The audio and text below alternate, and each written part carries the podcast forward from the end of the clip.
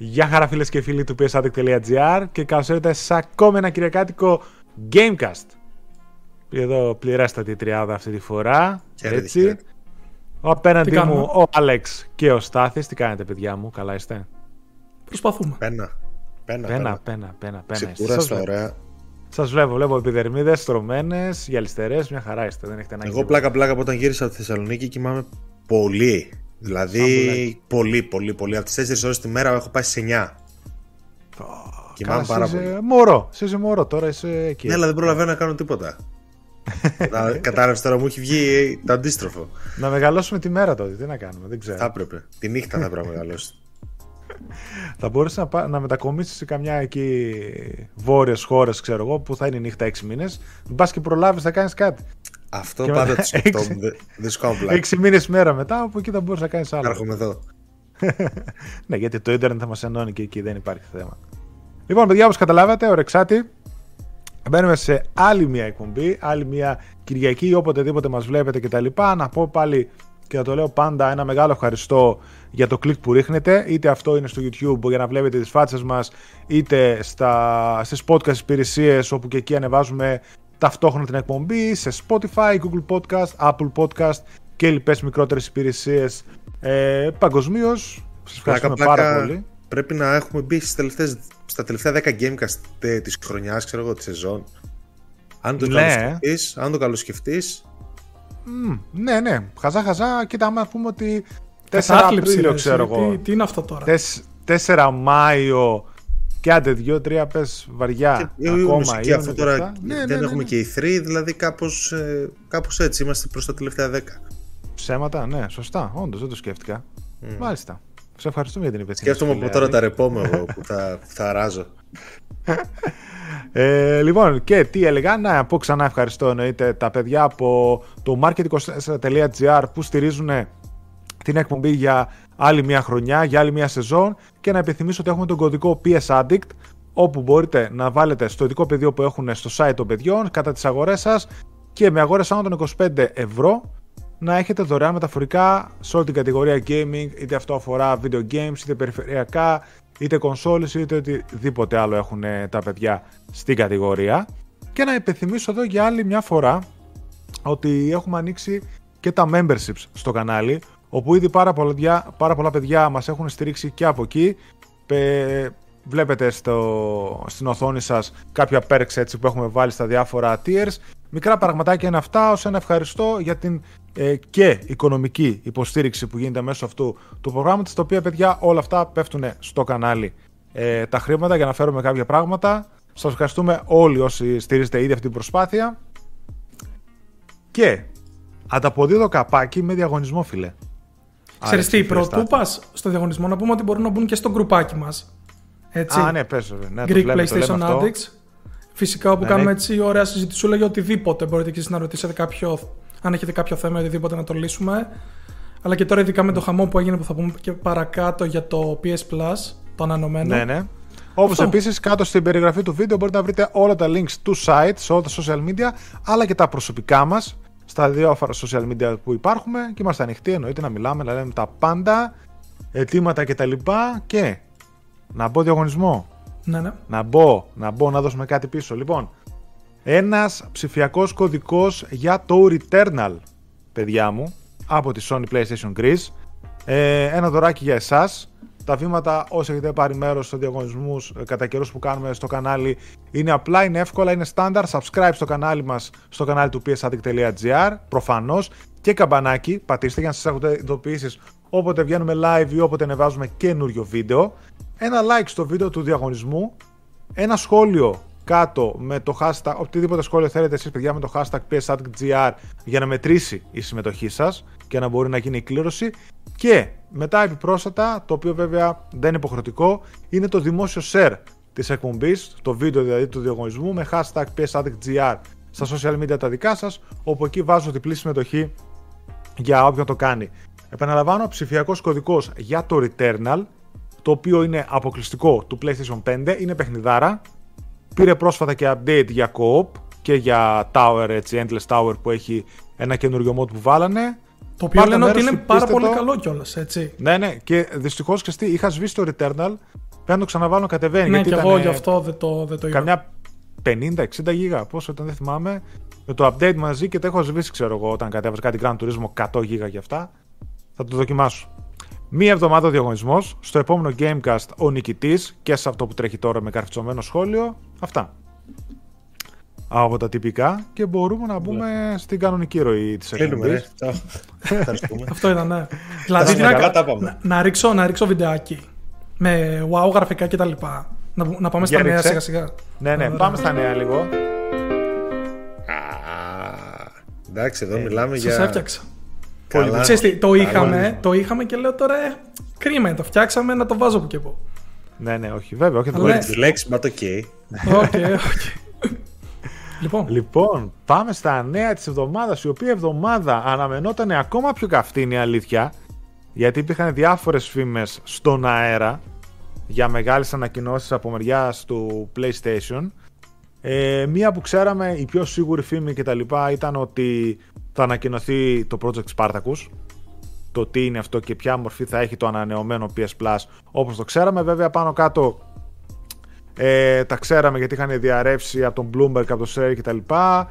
Ε, κάναμε και μια εκπομπή μαζί με τον Alex Live εκείνη τη μέρα που ανακοινώθηκε. Όποιος θέλει πάμπολες λεπτομέρειες και συζήτηση, είναι γύρω σε μια μισή ώρα. Μπορεί να μπει να δει το βίντεο. Εντάξει, Αν δεν θα είναι μόνο εγώ. Δεν είναι μόνο εγώ. Λέω- Δεν θα ζουν εμένα. κάνουμε- Α, ναι, σωστά. Ήταν Εντάξει, και στον ο- Ευαγγέλιο. και- Ξέ- ο ξέρεις όμως Βαγγέλης γιατί και ο το, το λέει γιατί στην αρχή ήταν να ήσασταν μόνο εσείς Να οι είμαστε δύο. δυο μας, μετά ναι. προκύπτει Έχεις και ο δίκιο. Βαγγέλης και μετά φτάνω στο σπίτι εγώ ένα τέταρτο πριν ξέρω εγώ και του λέω έλα να μπούμε ξέρω και την Ναι, έστεισα ναι, ναι. τελικά Ναι, ναι, ε, απλά εγώ απλά την εκπομπή όντως. αλλά βγήκε, βγήκε ωραία ναι. Ένα μια μισή Αυτό ώρα. ακριβώς έγινε. Το, το μυαλό μου ήταν προγραμματισμένο ακόμα στο Μας τότε. μπήκαν σφίνα όλοι. Ναι, ναι. Παρ' όλα αυτά, παλικάρια μου, φήμες λέγανε διάφορα και μικρά και μεγάλα. Και μάλιστα από ό,τι είδα, οι φήμες θέλανε η εβδομάδα που μας πέρασε να ήταν πέρα από το Project Spartacus που ανακοινώθηκε ε, όντως. Ε, λέγανε για ίσως για παρουσίαση του PlayStation VR μέσω ενός state of play, ας πούμε, φάση. Και μία τρίτη φήμη ήθελε να έχει με μία μεγάλη εξαγορά από το PlayStation. Ακόμα αυτή με την εξαγορά τριγυρίζει στον αέρα είναι η αλήθεια. Αλλά προς το παρόν από αυτές η μία επιβεβαιώθηκε που είναι το καινούριο, το νέο PlayStation Plus. Δεν έκανε κάποιο είδος α, rebranding και η Sony. Θα πω την είδηση για όσους την έχουν χάσει και μπορούμε να σχολιάσουμε μετά. Ρε μου το ξέρει, τώρα, τώρα κοιτάω στο Twitter και ανεβάζει η Σάντα Μόνικα και καλά ότι αναβάλλεται το God of War και τέτοια. Και Ψαρώνεις. προφανώς, προφανώς ναι, απλά σήμερα δεν ξέρεις τι να πρωτοπιστέψεις ρε φίλε. Δηλαδή κάποια φαίνονται κα- legit, κάποια λες Κάτσε, τόσο κάτσε. κακό Δεν, νομι- timing. δεν νομίζω να είναι το κανονικό προφίλ της Santa Monica. Πρέπει να είναι, ναι ισχύει έχει αυτό το, που λες, έχει το πρέπει τικ να είναι- δίπλα. Γιατί μερικοί ξέρεις, βάζουν αυτόν τον άσπρο κύκλο που φαίνεται και καλά. Σαν Ναι, είναι τίκ για ο να- άστρος κύκλος. Ναι, ναι, ναι. Γιατί δε- δεν ήταν, μπράβο έχεις και δεν είναι από μένα. Μου βγήκε πολλά εκάλου που δεν το ακολουθώ Ναι, ναι. αυτό. Αλλά όπως και να Δεν- έχει, σήμερα εντάξει, έχουμε, γιατί εμείς γυρίζουμε πρωταπριλιά, παιδιά, ε, σήμερα κάπως δεν ξέρεις τι να πρωτοπιστέψεις. Ε, Δεν είναι να μπαίνεις πουθενά σήμερα. Όχι γιατί, ήταν μεγα... γιατί από, το, από φίλους στο timeline, ok, αλλά τώρα όταν βάζει η εταιρεία κάτι συγκεκριμένο, λες να το, να το γράψω στο site, να μην το γράψω, να με κοροϊδεύουν. Ε, νομίζω ότι οι εταιρείες που κάνουν είναι λίγο πιο χτυπητά οι πλάκες τους, ρε παιδί μου. Ναι, ναι. Δηλαδή, Ναι, ναι. είδα η Razer έβγαλε μια ε, ολόσωμη φόρμα με RGB και ξέρεις κάτι τέτοια χαζά, ας πούμε. Δηλαδή κάνουν μπαμ. Λοιπόν, πάω στην είδηση. Το ανανεωμένο PlayStation Plus, το οποίο είναι ένα ε, streamlining με ένα rebranding, ξέρω εγώ, μια ένωση του PlayStation Plus με του PlayStation Now. Ε, και όπως ξέραμε θα έχει τρία επίπεδα χρεώσεων. Ένα θα είναι το PlayStation Plus Essential, το οποίο πρόκειται να είναι, λένε, όπως είναι τώρα το PlayStation Plus, χωρίς καμία αλλαγή. Δηλαδή, πρόσβαση στο online, cloud saves ε, κτλ. Ε, δύο παιχνίδια το μήνα γράφει το blog. Βέβαια διάβασα και αλλού ότι δεν θα έχει καμία αλλαγή και ότι ίσως ο- να είναι όπως τώρα, δηλαδή δύο παιχνίδια συν ένα bonus και καλά του PS5. Αυτό μένει να το δούμε. Ε, και από ό,τι διάβασα θα έχουν και πρόσβαση όσοι έχουν PlayStation Plus Essential όπως και τώρα στο PlayStation Plus Collection. Τα 20 παιχνίδια που δίνονται στο PlayStation 5 και είναι έτσι από first party και third party της Sony. Οπότε και το PlayStation Plus Collection στα 20 παιχνίδια συν όπως το ξέρουμε τώρα το PS Plus κάθε μήνα κάποια παιχνίδια που δίνει ε, στην ίδια τιμή όσο έχουμε τώρα, όταν θα ξεκινήσει όλη αυτή η υπηρεσία, θα μείνουμε σε αυτό το πρώτο επίπεδο, αν δεν θέλουμε να αναβαθμίσουμε. Η τιμή της είναι 9 ευρώ το μήνα, 25 ευρώ το τρίμηνη, 60 ευρώ το χρόνο. Δεν αλλάζει κάτι. Και τα καινούργια πραγματάκια που έρχονται είναι το PlayStation Plus Extra, όπου είναι αυτό το επίπεδο το οποίο μπορούμε να το συγκρίνουμε εν μέρη με το Game Pass της Microsoft, όπου περιλαμβάνει όλα τα ωφέλη του Essential που είπαμε, καθώς και έναν κατάλογο 400 περίπου PlayStation 4 και PlayStation 5 παιχνιδιών, αποκλειστικών και μη, με τους οποίους θα μπορούμε να τους κατεβάσουμε κανονικά ε, με download στην κονσόλα μας και να παίξουμε. Παραδείγματα παιχνιδιών λέει, που θα δούμε στην υπηρεσία από την αρχή και όλα είναι τα Death Stranding, God of War, Miles Morales, ε, το Spider-Man το πρώτο, το Returnal, Mortal Kombat 11 και άλλα, με τον κατάλογο να ανανεώνεται στη τακτική βάση. Η τιμή θα είναι στα 14 ευρώ το μήνα, 40 ευρώ το τρίμηνο, 100 ευρώ το χρόνο. Και προχωράω στο PlayStation Plus Premium, όπου είναι πιο looks ε, υπηρεσία τέλος πάντων επίπεδο του PlayStation Plus, το οποίο προς το παρόν είναι διαθέσιμο μόνο για τις χώρες που έχουν και PS Now και περιλαμβάνει όλα τα προηγούμενα προνόμια που είπαμε, συν 340 παιχνίδια από PlayStation 3, τα οποία θα γίνονται μόνο μέσω streaming, και PlayStation 2, PlayStation 1 και PSP παιχνίδια τα οποία θα γίνονται και μέσω streaming αλλά και download κανονικά καθώς και time trials παιχνιδιών ε, που θα κυκλοφορήσουν μελλοντικά. 17 ευρώ το μήνα, 50 ευρώ το τρίμηνο και 120 ευρώ το χρόνο. Τι θα ισχύει στη χώρα μας, τουλάχιστον μέχρι να έρθει το cloud. Σε επιλεγμένες αγορές παιδιά που δεν υπάρχει το cloud streaming θα έχουμε ως το μέγιστο επίπεδο συνδρομής στο PlayStation Plus Deluxe. Το συγκεκριμένο θα αποτελεί μέσα σε μια παραλλαγή του Premium χωρίς τα PlayStation 3 παιχνίδια. Και φυσικά θα είναι φτηνότερο. Δηλαδή θα περιλαμβάνει PlayStation 1, PlayStation 2 και PSP παιχνίδια τα οποία θα μπορούμε να τα κατεβάσουμε και να τα παίξουμε κανονικά στην κονσόλα μας, συν όλα τα προηγούμενα εννοείται επίπεδα, αλλά δεν θα έχει τα PlayStation 3 παιχνίδια. Τα οποία είναι μόνο μέσω streaming και λένε ότι θα είναι και πιο φθηνή η υπηρεσία, 1-2 ευρώ. Εγώ λέω ας πούμε το μήνα max να τονίσουμε εδώ για όσους δεν γνωρίζουν ότι το θέμα με το PS3 είναι η περίεργη αρχιτεκτονική του και ο τρόπος με τον οποίο ήταν ε, υποχρεωμένοι developers ουσιαστικά να αναπτύσσουν τα παιχνίδια για αυτό και γενικότερα είναι πολύ περίπλοκη υποτίθεται τεχνολογία για να μπορέσουν να την σωματώσουν ε, ε native. Για όσους δεν γνωρίζουν, δεν είναι δηλαδή ότι απλά το κάνουν έτσι από επειδή έτσι του ήρθε. Αυτό είναι το ζήτημα.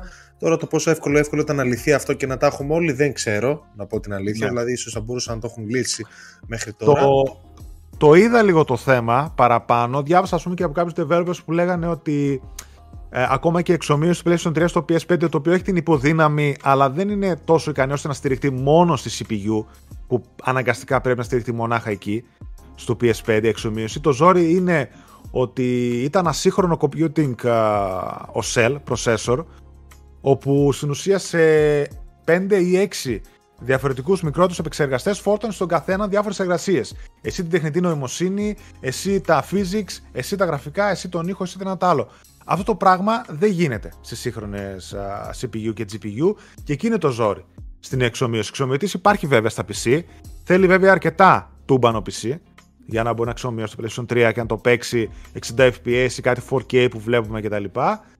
Και από ό,τι διάβασα από developers ότι έχουν δοκιμάσει ας πούμε κάποιοι και δεν μπορούν να τρέξουν μόνο μέσω του CPU του PS5 την εξομοίωση. Από εκεί πέρα η Sony που έχει το source code και τα λοιπά μπορούσε να κάνει κάτι άλλο, ίσως, πολύ πιθανόν. Φαντάσου ότι για το PlayStation Now ε, τα παιχνίδια που θα στριμάρονται και τώρα δηλαδή πιστεύω που θα έρθουν είχαν φτιάξει ε, motherboards όπου πάνω είχε πολλούς μικρούς cell processors, ε, cell επεξεργαστές και τα οποία τους είχαν κάνει servers. Δηλαδή ακόμα και αυτό η stream, τα streaming του PS Now, τα PlayStation 3 παιχνίδια γίνονται πάλι από native hardware, από native cell επεξεργαστές. Δεν ξέρω δηλαδή αν τώρα έχουν φτάσει σημείο να έχουν κανονικούς servers με μοντέρνο hardware που να τρέχει, να ξομοιώνει εκεί πέρα τα PlayStation 3 παιχνίδια, τα τρέχει και να τα στριμάει στις κονσόλες μας. Πιστεύω ότι είναι ένα πρόβλημα το οποίο δεν κατάφερε να το λύσει, δεν ήθελε ποτέ να το λύσει η τέτοια, η Sony. Αλλά ακόμα και στην αρχή του PS Now, σου λέω, είχαν βάλει πολλούς cell processor μαζί για να στριμάρουν τα PlayStation 3 παιχνίδια. Οπότε ναι, κρίμα. Τώρα πια είναι η 100% η αλήθεια, αν θα μπορούσαν να ξοδέψουν κάποια εκατομμύρια και να το φέρουν, μπορεί, αλλά δεν νομίζω να γίνει πλέον τώρα. Η έναρξη της υπηρεσίας, παιδιά, θα γίνει μέσα στον Ιούνιο. Θα αρχίσουν από Ιαπωνία, μετά Αμερική, Ευρώπη και στις υπόλοιπες χώρες όπου υπάρχει PlayStation Plus και θέλουν, λέει, μέχρι το τέλος του πρώτου εξαμήνου 2022 να πάει παντού. Άρα μέσα στον Ιούνιο λογικά θα υπάρχει παντού και στην Ελλάδα. Και πότε θα έρθει το cloud streaming σε χώρες που δεν υπάρχει, όπως η Ελλάδα, είπαν ότι θα πούνε τα σχέδιά τους παρακάτω. Τώρα υπολογίζω μέχρι τα τέλη του 2022, αρχές 2023 να έρθει και η Ελλάδα, ίσως και πιο σύντομα. Θα το δούμε. Αυτή ήταν η ενημέρωση που είχαμε. Φυσικά θα έρθουν και άλλες ενημερώσεις ε, είπαν ε, μέχρι να κυκλοφορήσει η υπηρεσία. Έχουμε αρκετές απορίες, κάποιες από τις οποίες ε, τη συγκράτησα ας πούμε, για να κάνουμε κουβέντα. Ένα είναι φυσικά ο κατάλογος. Δηλαδή Πολύ το, βασικό τι θα, το, τι θα έχει το extra και τι θα έχει το premium. Το δεύτερο αυτό που είπες ότι θα έρθει το cloud για να μπορούμε να εκμεταλλευτούμε όλο το premium και να μην κλειδωνόμαστε απ' έξω. Ε, επίσης ένα βασικό είναι πώς θα τρέχουν τα παιχνίδια του, κάτι που είπαμε και με τον Βαγγέλη τη Δευτέρα, όσα τρέχουν τα παιχνίδια των παλαιότερων γενεών, δηλαδή αν θα έχουν κάποια αναβάθμιση όπως π.χ. έχει κάνει Microsoft σε αντίστοιχα παιχνίδια, όχι σε όλα βέβαια, έτσι, σε ένα, mm. σε ένα ικανό μέρος τους. Αν θα έχουμε τουλάχιστον αυξημένα FPS, γιατί εντάξει, αυτό είναι το στάνταρ έτσι. Δηλαδή τα, τα παιχνίδια δεν παίζονται σε αυτά τα FPS που ήταν τότε πλέον. Ε, αν θα έχουμε FPS, αν θα έχουμε ανάλυση κτλ. Αυτό είναι ένα βασικό ζήτημα για το τρίτο tire. Ε, και ένα ακόμα είχα στο μυαλό μου, αλλά δεν μου πάει. Δεν, δεν μου έρχεται. Είχα και άλλη μια απορία. Εντάξει, αυτά προς το παρόν, αν μου έρθει κάτι. Mm. Στάχε. Ναι, δεν ξέρω. Και εγώ ε, νομίζω ότι το μεγαλύτερο ερώτημα είναι όντως ο κατάλογος. Α, τα Great Path, sorry. Η τελευταία ε, τέτοια είναι για την Αυτή είναι μεγάλη απορία. Ναι, που δεν έχουν ανακοινωθεί γιατί, όπως είπαμε, ναι, όποιος έχει PS Plus θα μείνει στο Essential. Ε, αυτόματα δηλαδή θα μεταφερθεί. Όποιος έχει PS Now θα πάει στο Premium και μένει να δούμε τι upgrade paths θα ακολουθηθούν για όποιον έχει απλό plus και θέλει να πάει σε ένα μεγαλύτερο tier ας πούμε αν θα δώσει φανταζόμαστε ότι θα υπάρξει ένα upgrade path και θα δώσει μικρότερη τιμή τουλάχιστον Επίσης, στην αρχή της υπηρεσίας. Ναι, μένει να δούμε τη τιμή του, της Deluxe έτσι. Δηλαδή και εγώ εκεί θέλω να δω τι θα παιχτεί γιατί με ενδιαφέρουν πάρα πολλά παιχνίδια και του PS2 και του PS1 αλλά μετά χωράει και αυτό που λες και εσύ Ρε ότι θα τα παίξουμε έτσι όπως ήταν σε μια 540 ανάλυση. Όχι, όχι. και γεια σας που πλέον ε, ήταν κάτι που τόνισε και ο Βαγγέλης ότι όταν έχεις τεράστιες τηλεοράσεις που έχουμε περισσότεροι ακόμα και 40, 50, 55 inches δεν βγαίνει δηλαδή θα βλέπεις τώρα κάτι pixel και γιατί και αυτά τα παιχνίδια δεν ήταν σχεδιασμένα εξ αρχής για τέτοιες τηλεοράσεις Εννοείται. Τώρα, εγώ θέλω να το δω, αλλά θέλω περισσότερο να δω τη λίστα. Δηλαδή, αυτό είναι που με ενδιαφέρει και αυτό που θα κοιτάξω πρώτο. Αν με ικανοποιήσει η λίστα των PS2, PS1 παιχνιδιών κυρίως, ναι, θα πάω στην deluxe ε, λύση. Αλλιώς, περιμένω να δω και τι θα μπει από το Now και τι θα μείνει. Δηλαδή, μπορεί να βάλουν αρκετά παιχνίδια από το Now, μερικά άλλα να τα χώσουν στην Premium πάλι από το Now, γιατί έχει και αρκετά που είναι PS2 και έχει και PS1 νομίζω, μερικά. Αλλά ναι. PS1 έχει, δεν θυμάμαι, νομίζω δεν έχει. Πού ρε; Ε, στο Now. Το Now, όχι, PS1 δεν Καθόλου, okay. ε, Για μένα πάντως το τρίτο tier είναι, ε, θα έχει αξία μόνο με το, μόνο με το PS3 μέσα, χωρίς το PS3 δεν νομίζω ότι θα βρω πράγματα να με ενδιαφέρουν και επίσης αναφέρομαι ακόμα και σε παιχνίδια του PS1, PS2 που έχουν επανεκυκλοφορήσει το PS3 π.χ. Ε, το Metal Gear Collection, το Silent Hill Collection, το... Yeah. Ναι το Αυτά νομίζω πούμε, υπάρχουν, ε, θα υπάρχουν νομίζω. Αυ, αυτά υπάρχουν στο PS οπότε φαντάζομαι ότι θα υπάρχουν και εκεί, αλλά θέλω να σου πω ότι αν να παίξω κάποια μορφή αυτών των παιχνιδιών, παρά τα παράπονα που υπάρχουν π.χ. για το Silent Hill HD Collection ή κάτι τέτοιο, ε, αν έρθουν θα επιλέξω να τα παίξω με τη μορφή του στο PS3 που ναι, είναι ναι. ελαφρώς αναβαθμισμένη. Κοίτα, το PS Now, όπως και μετά κυκλοφόρησαν αυτά και στο, στο PS Store κανονικά, τα PlayStation 2 που έχει είναι αναβαθμισμένα. Έτσι. Δηλαδή, για, βέβαια γι' αυτό είναι και λίγα. Γι' αυτό δεν ξέρω τώρα τι θα κάνω. Εγώ πιστεύω ότι δεν θα δούμε κάτι της προκοπής. Αλλά τα PlayStation 2 που υπήρχαν στο Now, κάτι Fantavision, κάτι νομίζω παδερά, κάποια είχα δοκιμάσει τέλος πάντων, ή της Rockstar, ας πούμε αυτά που κυκλοφορούν και στο store και μπορεί να τα αγοράσει κάποιος, ήταν αναβαθμισμένα. Δηλαδή υπήρχαν ανάλυση 1080p, είχαν βάλει τρόπεα, είχαν αλλά εκεί ήταν συγκεκριμένα κάποια ενέργεια PS2 Classics του PS4 τα λέγανε Ήθελε ας πούμε λίγο δουλειά από τους developers. Δεν ξέρω τώρα αν εδώ πέρα έτσι αυτό με το ποιημένα γίνει. Καλά τρόπια δεν περιμένω με τίποτα. Όχι. Περιμένω μια απλή εξομοίωση να γίνει ας πούμε. Θα έλεγα να σου πω ότι δεν περιμένω τίποτα. Ούτε upscale ούτε κάτι να γίνει. Τώρα είδα κάτι ρωτήσαν τον Jim Ryan και λέει ρε παιδί μου ότι they look great. Χωρίς να αναφερθεί στο τι πάει να πει ότι είναι, δείχνουν πολύ ωραία, αλλά. Τι θα πει Ξέρω εγώ ρε κιόλας, Μπαρμπάν, έτσι. σ' αρέσουν Αυτό εσένα. ακριβώς Αυτό, τι πάει να δηλαδή. πει. Τι πάει να πει αυτό δείχνουν Ο ωραία; πρόεδρος τι θα πει, θα, ότι δείχνει Ε, μπράβο. ότι είναι άσχημα, ξέρω εγώ. Αυτό ακριβώς. Μένει, μένει να το δούμε αυτό μεγάλη ερωτηματικό, το οποίο όμως έχω και τις μικρότερες ελπίδες. Σίγουρα. Να ναι. πω την αλήθεια. Ε, θεωρώ το ίδιο, το ίδιο και ο Jim Ryan στην έδειξη το ίδιο λέει βέβαια ότι το premium είναι ένα specialist πακέτο. Δηλαδή απευθύνεται, δεν απευθύνεται σε όλους. Αυτό έτσι ξεκινά. Ότι δεν απευθύνεται σε όλους. Απευθύνεται σε αυτούς που τα παίξανε τότε ή θέλουν τώρα να τα ξαναπαίξουν ή κάποιοι περισσότεροι να το είμαστε- δοκιμάσουν για πρώτη φορά. του έξτρα και εκεί πέφτει Ναι. το βάρος και καλό ή κακό το έξτρα θεωρώ ότι είναι και το μόνο από τα τρία που δύσκολο θα απογοητεύσει. Δηλαδή ε, δίνω πολύ λίγες πιθανότητες να μην είναι το έξτρα ένα Ναι, ναι. Game Pass Ναι, στο ναι, φτωχό με γιατί την έννοια κιόλας του κλίπ από του τα- Day One. Από τα 400 παιχνίδια π.χ. πόσα μπορεί να είναι άσχημα. ναι. Κατάλαβες Πόσα τι δεν εννοώ. θα Δηλαδή, ανανεώνεται. ε, δεν θα είναι τουλάχιστον, ξέρω εγώ, το 1-8 από αυτά, άντε ένα τέταρτο max τουλάχιστον με παιχνίδια που είναι OK και πάνω. Δηλαδή κάτι Κοίτα, τέτοιο Πάνω, θεωρώ. αν θα δεις γίνει. τη λίστα του PS Now, α, Ναι, και αν ήδη, είναι αυτά, ναι. εν τέλει. Ήδη έχει Ναι. φανταστικά παιχνίδια. Κοίτα, 10 να θες να παίξεις. Πέρασε ο πρώτος μήνας. Μετά θα βάλουν κάποια άλλα. Ένα θα θες να παίξεις από αυτά, δύο. Μετά τον άλλο μήνα άλλα δύο, κάτι τέτοιο, ας πούμε. Δεν νομίζω ότι θα απαγορεύσει. Πιστεύω περισσότερος κόσμος θα πάει στο δεύτερο επίπεδο, το extra τέλος πάντων, το mini game, ας το πούμε έτσι. Όπου και εκεί μπορούμε να δούμε και θεωρώ σίγουρο ότι θα δούμε κάποιες day one κυκλοφορίες από third party, από indies, ίσως κάποια online αύριο μεθαύριο, κάποια ga- live service, ας πούμε της Sony μπορεί να τα βάλουν day one.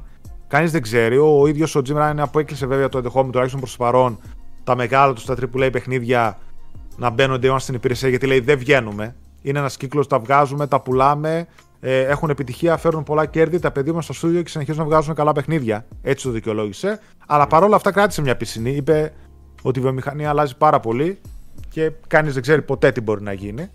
Παρ' όλα αυτά θεωρώ ότι ίσως κάποτε ένα παιχνίδι της στυλ Distraction Derby, ε, όχι Distraction Derby, συγγνώμη, All Stars. Distraction All Stars, άμα υπήρχε αυτή η υπηρεσία, εγώ θα το έβγαζα εκεί, στο έξτρα Ή κατευθείαν. το παιχνίδι της, ε, της Raymond με τη Haven ή κάτι από τη Fire Sprite για την Ναι. οποία θα μιλήσουμε συνέχεια που έχει τρία παιχνίδια, τα δύο δηλαδή ένα Twisted Metal που, φ- που μάλλον φτιάχνει Fire Sprite άνετα κολλάει Ναι. εκεί μέσα Day One είναι Μπορώ- νομίζω αναπερίπτωση Μπορούν ένα επίσης που είπαμε ότι καλώ ή κακός μια τέτοια υπηρεσία σε μια μέρα δεν χτίζεται.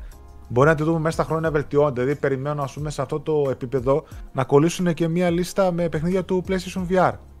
Του 1 ή του 2 αύριο μεθαύριο. Και θα σου το πούνε έχει. αυξάνουμε το value for money.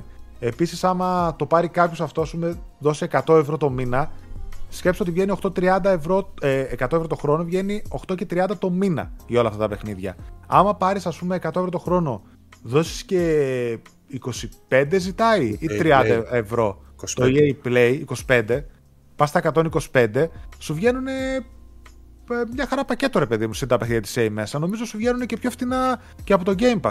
Χωρίς και από να- το Game Pass Ultimate. Χωρίς να ακυρώνεται το ενδεχόμενο ότι δεν θα μπει και κάποια στιγμή το e-play μέσα έτσι. Δηλαδή, Μπορεί εγώ να το προσωπικά βάλουν, δεν αυτό θεωρώ δεν ότι ξέρεις. επειδή είναι στο Game Pass δεν θα μπει και σε κάποιο από το tier, ίσως το premium. Γιατί για εκεί, για, για εκεί το κόβω. Μπορεί, Αλλά ναι. ναι, θα δούμε. Δεν, δεν ξέρουμε μέχρι στιγμής. Ναι, θέλω να σου πω ότι σου βγαίνει. Το δεύτερο μιλάμε, σου βγαίνει πάλι 9 όσο κάνει το απλό Game Pass, ξέρω εγώ. 10 ευρώ μαζί με το EA, άμα βάλεις και εσύ έξτρα. Δηλαδή υπάρχει μια λογική μέσα σε όλο αυτό. Το βλέπω. Προφανώς ο ειδοποιό διαφορά είναι ότι δεν έχουμε τα first party της Sony.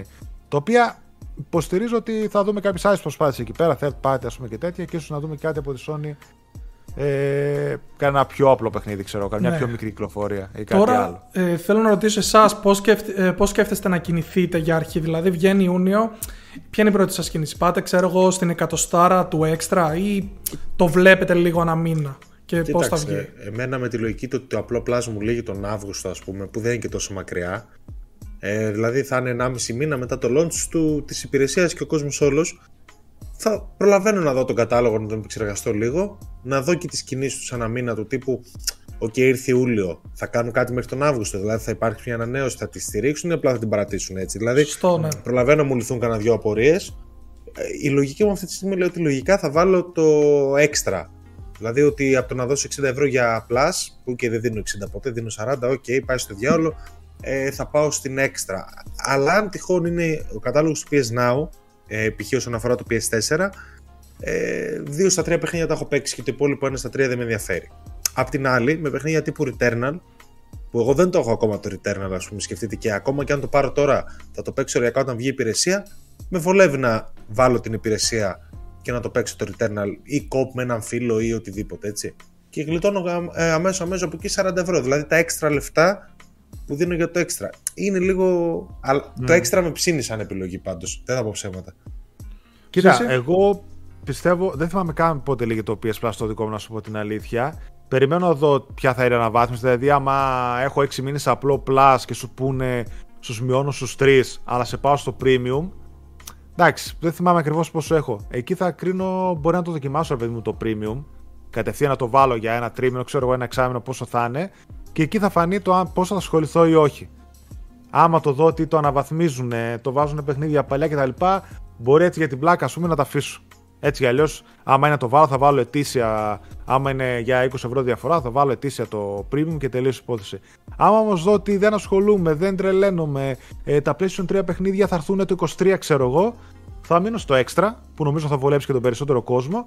Και όταν με έχουν το PlayStation 3 παιχνίδια, γιατί εμένα αυτός ο κατάλογος είναι που μου αρέσει περισσότερο. Ναι, αυτό, ναι, ναι. ναι. Καλά σου από το 1 και το 2 θα παίξω ελάχιστα και εκεί να ήσουν απλά για να, να τα δοκιμάσω. Έτσι.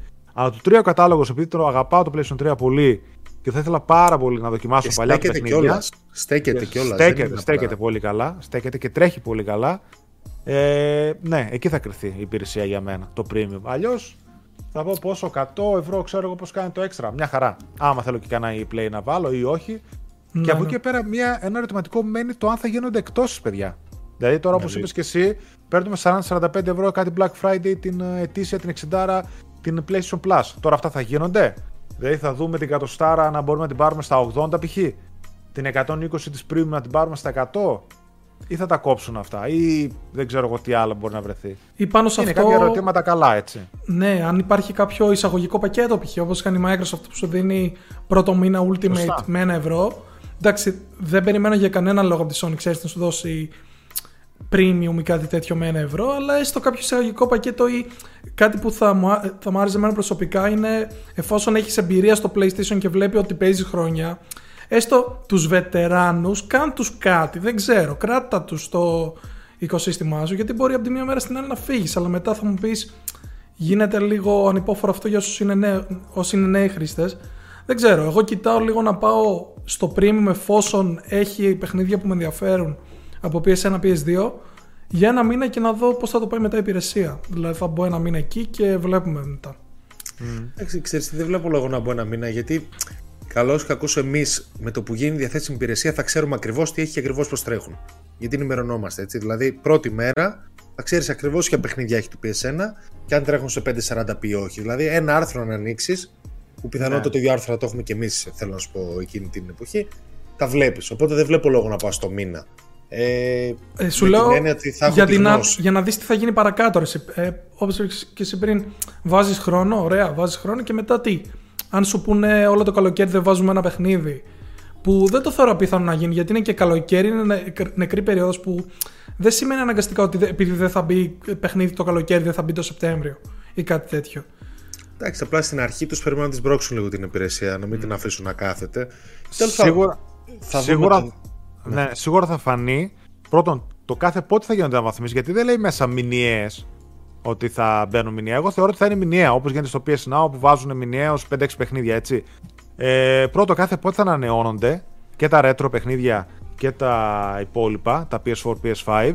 Πόσα θα είναι, δηλαδή τώρα για το μήνα Μάρτιο μου έβαλε η Nintendo τρία retro παιχνίδια τα οποία είναι να τα κλείνει ρέγγε. Κατάλαβες; Δηλαδή κάτι γιατί να το κάνεις, πώς θα σε κρατήσει; Στην υψηλό. Αλλά άντι, η Nintendo σου λέει, σου ζητάει 25 ευρώ το χρόνο, ξέρω. Εντάξει, δεν είναι τίποτα. Εδώ πέρα στο κατοστάρι 120 μάλλον, θες κάτι παραπάνω. Δεν μπορείς, ας πούμε, κτλ. Γιατί τώρα, ακόμα και έτσι στην αρχή που θα είναι, σκέψου ότι λέει 340 παιχνίδια, PlayStation 3, PlayStation 2, PS1 και PSP, το οποίο αν τα δούμε, μιλάει για 4 γενιές, 4 κονσόλες είναι λίγα, παιδιά, έτσι. Δηλαδή, αν σκεφτούμε ότι του PlayStation 3 τα παιχνίδια πιστεύω ότι θα είναι πάνω από 100, μπορεί να βγει και να έχει 120-150 παιχνίδια max Μόνο για PlayStation 1. PlayStation 1, PlayStation 2 και PSP. Δηλαδή θα δούμε από 30-40 παιχνίδια σε κάθε κονσόλα. 80% κάπου εκεί, κάπου βλέπω να είναι PS3. Οπότε θα είναι φτωχός ο κατάλογος. Δηλαδή θα πρέπει να αυξηθεί γερά το πράγμα για να πεις ότι ναι, έχει πάνω ένα library retro, full, έχει χίλια παιχνίδια, τέσσερις γενιές και γίνεται ο χάμο. Μπαίνω και παίζω και κάνω. Χώρια δικαιώματα κτλ. Που πιστεύω ότι δεν θα δούμε κάποια παιχνίδια όπως είναι βασισμένα σε ταινίες π.χ. Ή δηλαδή τα, πούμε, τα παλιά τα Harry Potter ή τα παλιά τα Lord of the Rings και αυτά δεν νομίζω να μπαίνουν στην Όχι, όχι. Κάτι τέτοιο αποκλείεται. Αλλά και άλλα παιχνίδια που μπορεί να ήταν ως classic στο 3 μπορεί να μην είναι εδώ πάλι για δικαιώματα ή οτιδήποτε. Επομένως, ναι. ναι. Να το δούμε, έχουμε ακόμα να ε, κάνω δύο μηνάκια. Σίγουρα θα γίνει promotion αυτού του δύο μήνες. Ε, μακάρι να γίνει και κάτι έτσι του στυλ δοκιμάστε την υπηρεσία με λιγότερα λεφτά το ένα τ' άλλο. Και είναι εμφανέστατη η προσπάθεια που κάνει η ίδια η Sony. Νομίζω το λέει και ο Jim Ryan ότι η υπηρεσία περισσότερο απευθύνεται στους PlayStation δηλαδή σε αυτούς που ήδη έχουμε μέσα στα 48 εκατομμύρια του PS Plus συν 2-3 εκατομμύρια του PS Now, ξέρω εγώ, σύνολο 50 εκατομμύρια συνδρομητές ε, στην ουσία θα τους μπρώξουμε να πάνε στα μεγαλύτερα επίπεδα ώστε συνολικά να αυξήσουμε το τζίρο μας ήδη από την υπάρχουσα βάση. Και περισσότερο, περισσότερο σε αυτό είναι το μέλημά μας το πρώτο και μετά τον έρθει καινούριος κόσμος που δεν έχει καν PS Plus να μπει στην υπηρεσία. Ε, και νομίζω ότι είναι ξεκάθαρο και από την, την υπολογική πολιτική όπου το μήνα ας πούμε είναι π.χ. το extra tier 14 ευρώ και στο κάνει 100 ευρώ το χρόνο. Δηλαδή οι αιτήσιες τιμές είναι πολύ επιθετικές. Και στη σύγκριση με τον ανταγωνισμό επίσης πολύ επιθετικές. Να το δούμε. Είναι βέβαια αυτό που λέμε ότι τα παίρνει προστάντζα μπροστά, δεν ξέρεις τι θα σου δώσει και σε δεσμεύει για όλο το χρόνο, έτσι. Δηλαδή είναι τελείως άλλο το marketing plan που έχουν. Αυτά τα βασικά. Νομίζω το καλύψαμε. Μένει να κάτι άλλο να σχολιάσουμε. Εντάξει, κάνουμε και μεγάλο βίντεο με αρκετή συζήτηση. Μπορούμε να το δούμε, παιδιά, ναι. όπως προείπα.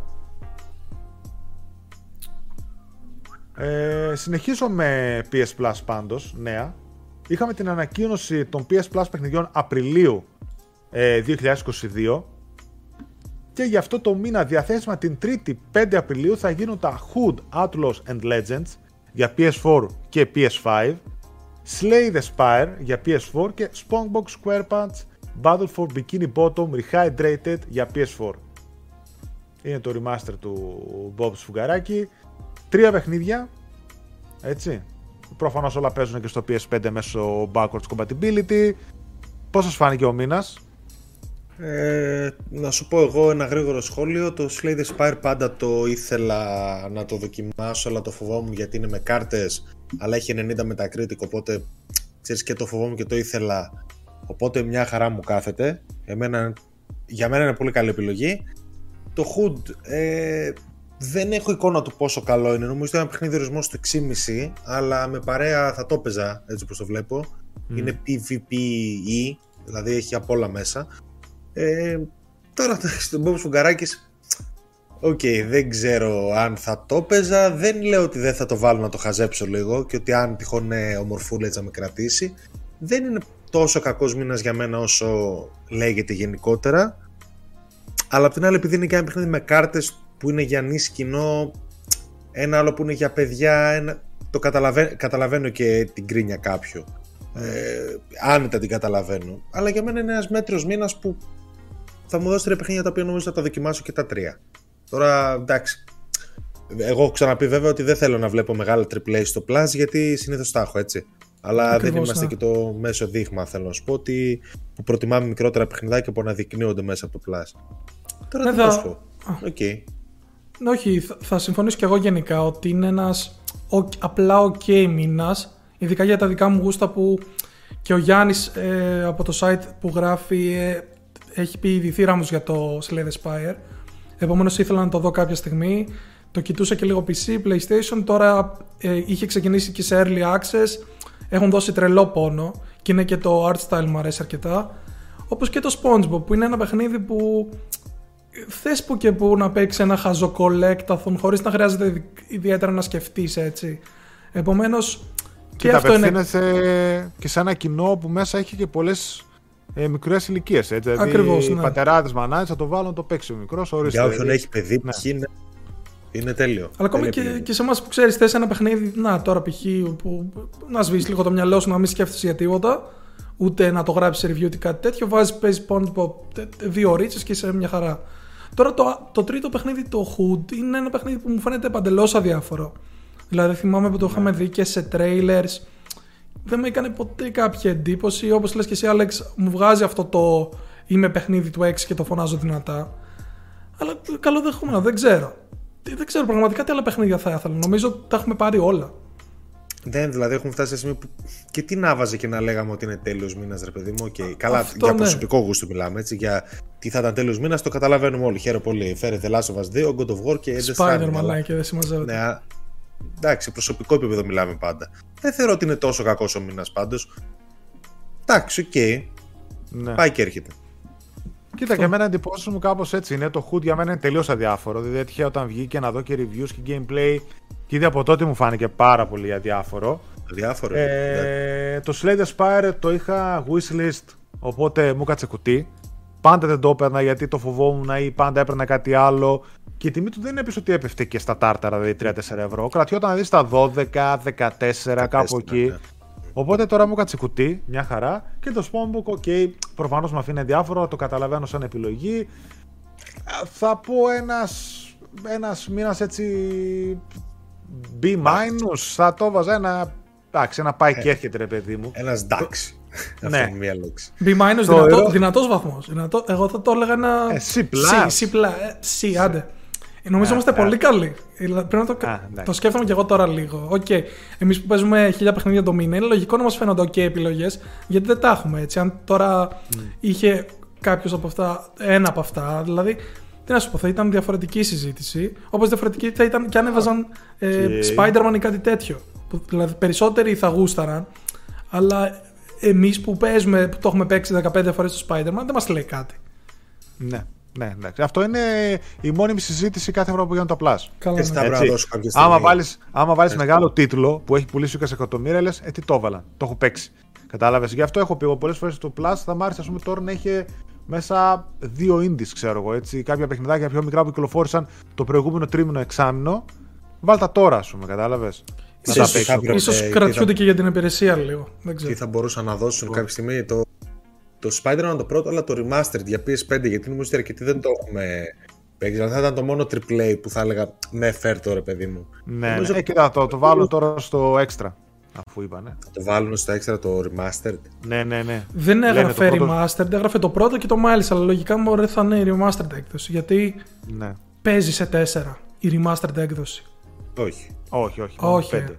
Όχι. Τέλος πάντων, για να δούμε. Για να δούμε. Και είναι Ναι, ναι, μάλιστα αυτό. μόνο στο collection. Ε, Θα ήθελα να το επισκεφτώ ξανά ως remaster, αλλά δεν το έχω αγοράσει. Είχα αγοράσει την απλή του. Το έχω κάνει δύο μάλιστα. φορές πλατίνα. Το έχω παίξει μετά το Miles καπάκι και ήταν. ε, κρατάει, κρατάει.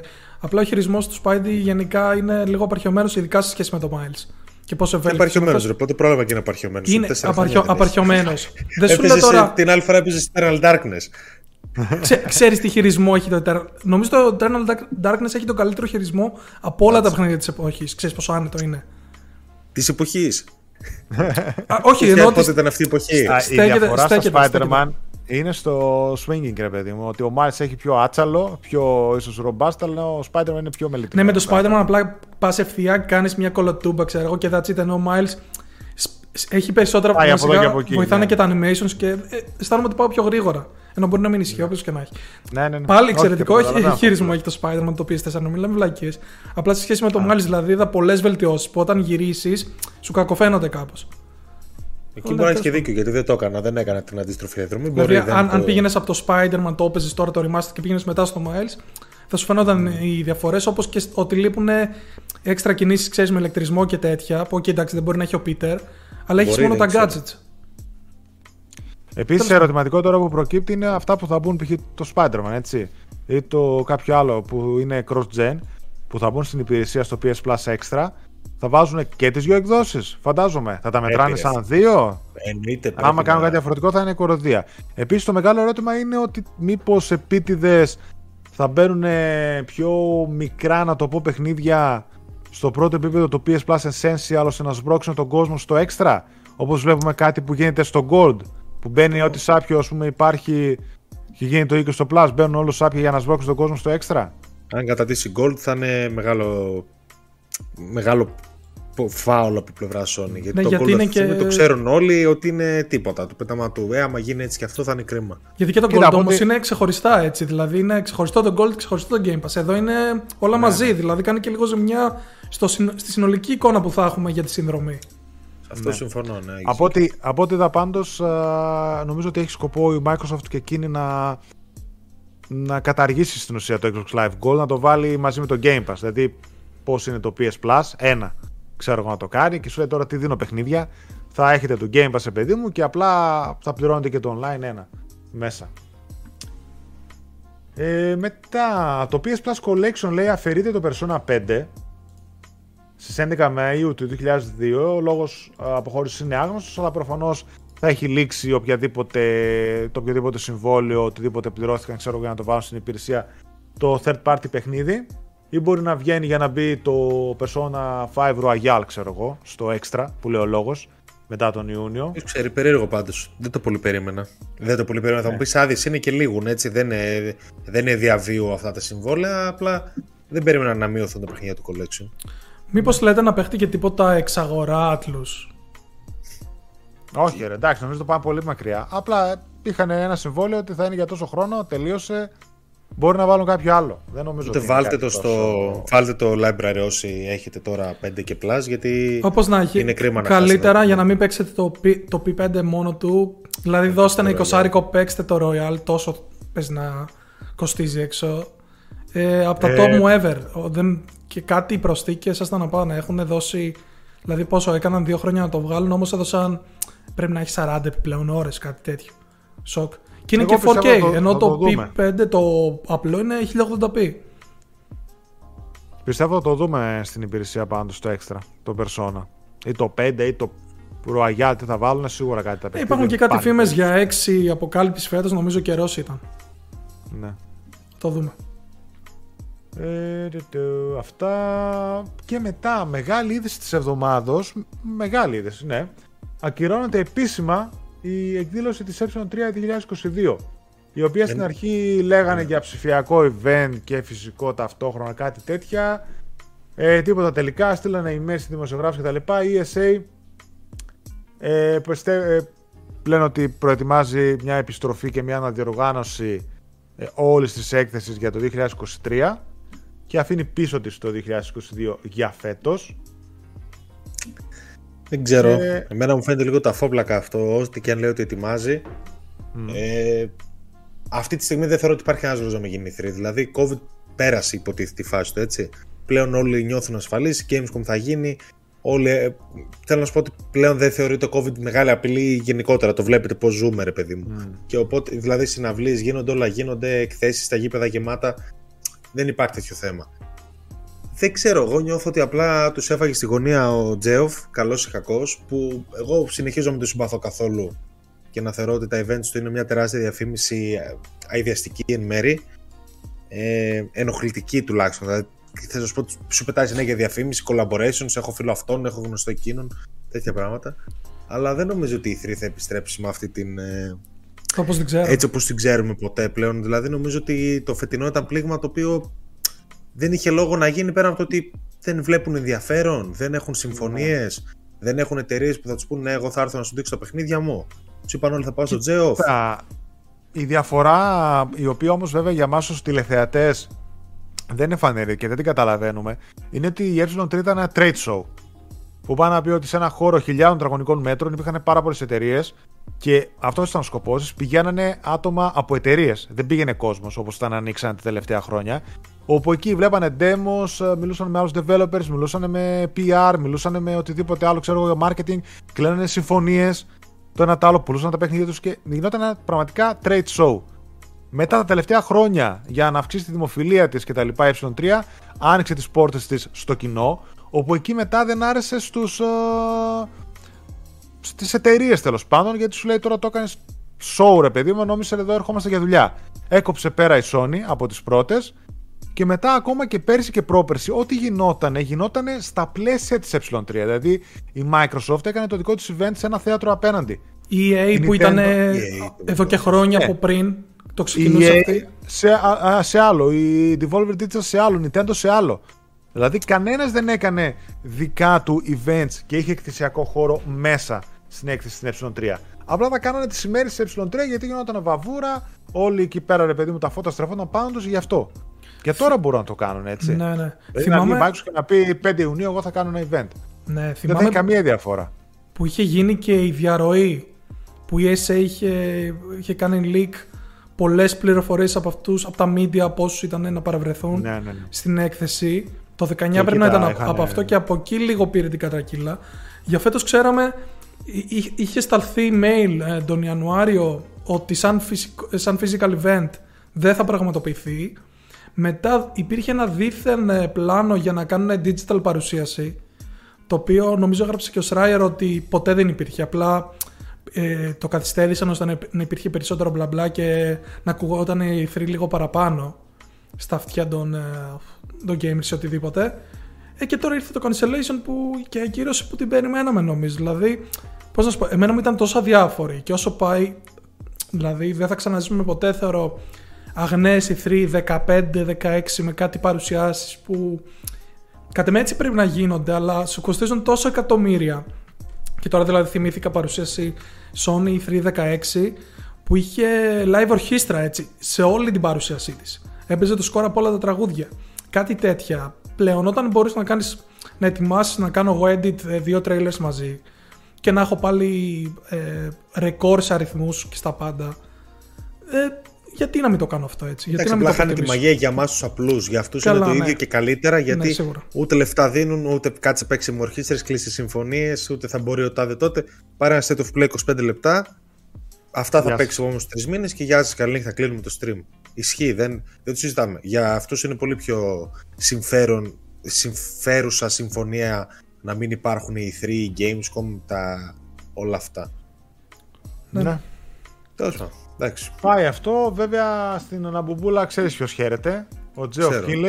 Κίλεϊ. Emoji, Όποιος emoji βγει- απευθείας στο δευτερόλεπτο έτσι. Κατευθείαν ρε, Τρελός, το τρελός. γλίτσα Λεωνάτος από εκεί περίμενε. Λίτσα μεγάλος. Μεγάλος, ε, ε, ο Σακουδιές. Λαπάτσας. Και έγραψε μετά Και- και καλά ότι εγώ πάντα λάτρευα την E3 και ήταν ε, Ναι, ναι, ναι. ε, και τις 26 Μη φας. φορές που έγινε πάντα πήγα και κάτι τέτοια για να καλύψει τα κάλυπτα. Ναι, ναι, ναι, ναι, ναι. Αλλά όχι, Παρ' όλα αυτά, είναι- είναι ο ίδιος κρίμα. βγήκε και, και ανακοίνωσε ότι τον Ιούνιο θα έχει το Summer Game Fest. Έτσι. Κανονικά, γιατί θα έχει, ξέρω εγώ, και εκεί διάφορους παρουσιασκόμενους, α, πρώτες παρουσιάσεις, σούξου μουξου μανταλάκια, τα λοιπά. Οκ, η έναρξη ας πούμε κανονικά, όπως είχαμε δει και πέρσι. Αυτό. Όλα για τον Keighley γίνεται. Θα μαζευτούν τώρα εκεί πέρα όλοι γύρω του. Η αλήθεια είναι βέβαια ότι ξέρεις τι. Επειδή διάβαζα σχόλια ότι καλό ή κακό τον εμπιστεύονται. Δηλαδή φέρνει εις πέρας, δηλαδή βλέπεις τα The Game Awards ή το Summer Game Fest και αυτά που κάνει κάποια events, τα φέρνει εις πέρας. Δηλαδή ποιότητα, παρουσίαση, μεγάλα ονόματα, κολλητάρια, βραβεία, το ένα το άλλο, χορηγή, ε, τα φέρνεις ει πέρας. Και φε, ε, φανίζει ένα καλό προϊόν. Καλό τηλεοπτικό προϊόν όπου γίνεται ένα πανηγύρι, γίνεται μια διαφήμιση για τα παιχνίδια που είναι εκεί, γίνεται ένα καλό τζέρτζελο. γίνεται Οπότε, βασικά πιστεύω. μια διαφήμιση για τις διαφημίσεις και έχουμε και κάποια bonus εκεί πέρα. Κάτι παιχνιδάκια, κάτι trailers, αλλά ξέρεις τι δεν μπορείς να κάνεις κι αλλιώς. Ο- Εμείς δεν ξέρουμε πόσα λεφτά πάνε πίσω από αυτά, που πάνε όντως εκατομμύρια για να γίνει ένα Game Awards ή κάτι τέτοιο. Είναι λογικό να έχεις Ναι. 5.000 χορηγούς για να μπορείς να το υποστηρίξεις έτσι. Συμφωνώ. Εμένα να σου πω την αλήθεια, δεν μπορώ να πω ότι ποτέ με πείραξε κιόλας τόσο πολύ. Εντάξει. Άμα Κάποιες, πιάμε τους... κάποιες κάποιες λίγες φορές μπορεί φορές να το γίνεται τραβούσαν, σπαστικό, αλλά- ναι αυτό. Δεν μου κάνει εντύπωση. Εδώ τηλεόραση ανοίγεις καμιά φορά και στις ταινίες το βράδυ, ας πούμε, σου είχε ένα τέταρτο διαφημίσεις και λες, άντε πότε. Και είναι ταινία, εντάξει. ξέρεις, μια μισή ώρα και Ναι, ναι. καταλήγει να είναι 3,5 από τις διαφημίσεις. Ακριβώς.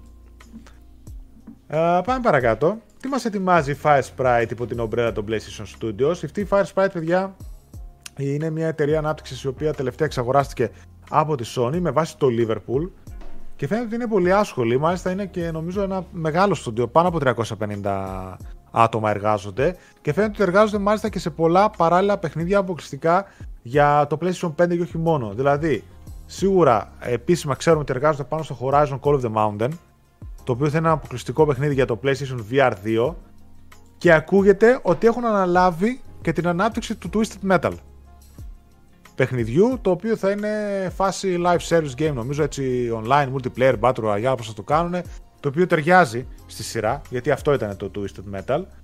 Και σε όλα αυτά έρχεται να προσθεθεί ένα ακόμη project, σύμφωνα με αγγελίες εργασίας που ήταν στην επιφάνεια. Συγκεκριμένα ζητάτε narrative director για μια AAA αφηγηματική περιπέτεια τρόμου, η οποία θα αξιοποιεί την Unreal Engine 5. Σε προηγούμενες δηλώσεις, το Herman Halst είχε αναφέρει πως η Fire Sprite θα αναπτύξει διαφορετικά παιχνίδια. Έτσι, φυσικό αυτό σε σχέση με τις υπόλοιπες ομάδες ανάπτυξης. Κρίνοντας από την εμπειρία του στούντιο με τον χώρο VR τίτλο The Persistence, φαίνεται ιδανική επιλογή για ένα τέτοιο project. Ετοιμάζεται Βέβαια, το Persistence δεν ε, είναι διαμάτι. AAA, εννοείται. Καλά. Ε, η Fire Sprite να ξέρετε θα βγει καλό διαμαντάκι. Από αυτές τις εξαγορές Ναι, εγώ το πιστεύω. θεωρώ ότι σε 5 χρόνια από τώρα θα δούμε τουλάχιστον ένα AAA project. Δεν ξέρω αν θα είναι νέο IP, δεν ξέρω αν θα είναι οτιδήποτε άλλο, Silent Hill π.χ. κάτι τέτοιο. Μακάρι νέο IP. Συμφωνώ, ε, δεν ρε, το Άλεξ. συζητάμε καν. Ναι, ναι. Ε, και το ότι της έδωσαν ε, το franchise του Horizon, της το εμπιστεύτηκαν έστω και για κάτι μικρότερο, ε, νομίζω ότι δείχνει πολλά και εμπιστοσύνη από την ε, Sony και από την Guerrilla ακόμα. Και εγώ τη θεωρώ Ναι. Πάντως για το Πολύ δυνατό Horizon χαρτί. ε, θεωρώ θα ακούσουμε σύντομα για το Call of the Mountain γιατί ήταν και αυτή η διαρροή που έλεγε ότι μία από τις τρεις ήταν όντως το PSVR 2 showcase που κατ' εμέ όπου και να, δηλαδή πρέπει να το κάνουν κάπου στα κοντά. Δεν θεωρώ ότι θα είναι η μεγάλη τους παρουσίαση για τον Ιούνιο. Θεωρώ λίγο πιο πριν μια παρουσίαση για το PSVR 2 και τι τίτλους θα δούμε εκεί. Θα έχει πολύ μεγαλύτερο ενδιαφέρον από ένα state of play π.χ. αν με ρωτήσετε. Συμφωνώ απλά με ένα κυκλοφορήσει το 23 έχει νόημα να δούμε κάτι τώρα. Και να μην το Νομίζω δούμε φέτος π.χ. θα βγει ρε εσύ. Δηλαδή φέτος το χειμώνα, χειμώνα, Σεπτέμβριο, Οκτώβριο εκεί νομίζω θα βγει το PSVR 2. Δεν νομίζω να το... Σιγά, αποκλείεται. Νοέμβριο. Εγώ πιστεύω Νοέμβριο, Holiday. Δεκέμβριο, άμα βγει αρχές 23. Holidays. Πρώτο τρίμηνο ξέρω εγώ. Ναι, αρχές 23 έχει αρχές. Πόσο, πόσο καιρό Κοίτα, έχουμε να δούμε η- κονσόλα αρχές; Αρχές χρόνια. Στο Switch ήταν, νομίζω. Το Switch ήταν Μάρτιο. Μάρτιο. Η αλήθεια είναι ότι θα βόλευε ίσως τώρα αυτές τις γιορτές να το κυκλοφορήσει. Θα ήταν μόνο το σαν hardware. Ε, μετά Πριν ρε εσύ- πλακώσει κανένα Switch 2 αύριο μεθαύριο το 23, ας πούμε. Και... Ναι. Εντάξει, Μετά θα 23 πει θα διαφορετικά είναι, μηχανήματα, αλλά οκ. θα είναι και νέα marketing καμπάνια για τίτλους, ξέρεις, αποκλειστικούς PS5. Θα μπουν και σε Spider-Man marketing. Θα μπουν και σε άλλα δύο-τρία μεγάλα παιχνίδια που έχουν. Θέλω να ξεμπλέξουν λίγο από αυτό τώρα το χειμώνα που, ok, θα έχει κάποια προτζεκτάκια, αλλά αν εξαιρέσουμε κανένα δύο μεγάλα, Starfield ή Pokemon ή κάτι τέτοιο, δεν έχει κάτι μεγάλο που να βγει. Νομίζω ότι κυκλοφορείς εκεί, όπως λες και εσύ από hardware είναι άδεια περίοδος. Επομένως αυτό. Μάλιστα. Α, λοιπόν. Ωραία. Επόμενη είδηση. Η οποία εντάξει, επιβεβαιώθηκε. Επιβεβαιώθηκε τέλος πάντων. Έχουμε επίσημα δελτίο τύπου. Αλλά τύπο πρώτα είναι παιδιά εξαγορά. Και αφορά την εξαγορά της Quantic Dream από την κινέζικη NetEase Games. Ο κινέζικος γίγαντας τεχνολογίας αναφέρεται ότι εξαγόρασε το 100% της Quantic, της Quantic Dream.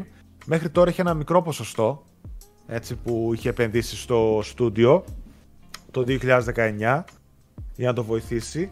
Ακούγεται ότι με το που τελείωσε το συμβόλαιο της Quantic Dream με τη Sony, τα τρία παιχνίδια που είχε να βγάλει μετά με τελευταίο το Detroit Become Human, πολύ ωραίο παιχνίδι, ε, ψαχνόταν το στούντιο εξαγορά και είμαι σίγουρος ότι θα το κοιτάξανε και στη Sony, αλλά επειδή είναι λίγο προβληματικό σαν στούντιο με διάφορα που είχαν γίνει παρατράγουδα για abuse και κατηγορίες για εργασία κτλ.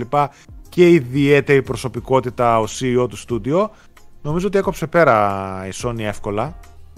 Και γι' αυτό και δεν ανανέωσε ούτε καν σαν second party, ας πούμε, να πει στο συμβόλαιό της να μας βγάλει άλλα παιχνίδια. Και γι' αυτό που είχαν multi-platform. Εξαγοράστηκε την κινέζικη NetEase Games. Οπότε αυτό. Εντάξει, οκ, αυτό ήταν τε- τέλειο. Το λέμε χρόνια ότι αυτό ήταν τέλειο με την ε, τέλεια επιλογή για τη Sony. Τώρα γιατί δεν έγινε ποτέ, μάλλον Δεν επειδή ξέρουμε, ναι. φταίνουν όλα αυτά και τα allegations που λένε για κακό περιβάλλον εργασία και τα σχετικά και η Sony που τραβήχτηκε, αλλιώς δεν βλέπω άλλο λόγο. Ε, και ότι, αυτό- ότι ο Cage λένε πολύ ότι είναι πολύ δύσκολο να δημιουργήσεις Ε, κάτω την έχει καθοδήγηση. κατηγορίες για ανάρμοση συμπεριφορά, έχει κατηγορίες για σεξουαλική παρενόχληση, Παρενόχληση, δηλαδή ναι. λέγανε ότι κυκλοφορούσαν σε emails φωτογραφίες ε, γυναικών, developers από το στούντιο και τέτοια. Μιλάμε για τρελά πράγματα. Οπότε καταλαβαίνεις Ωραία, ωραία. ένας δυτικός κολοσσός τύπου Microsoft, τύπου Nintendo, ε, τύπου Sony θέλω να πω συγγνώμη κτλ. Αλλά και Nintendo προφανώς. Κάτι τέτοιο κολοσσί σύγχρονοι δεν θέλουν να λερώσουν το όνομά τους με κάτι τόσο 38 και κόψανε πέρα. Ούτε εγώ θέλω να.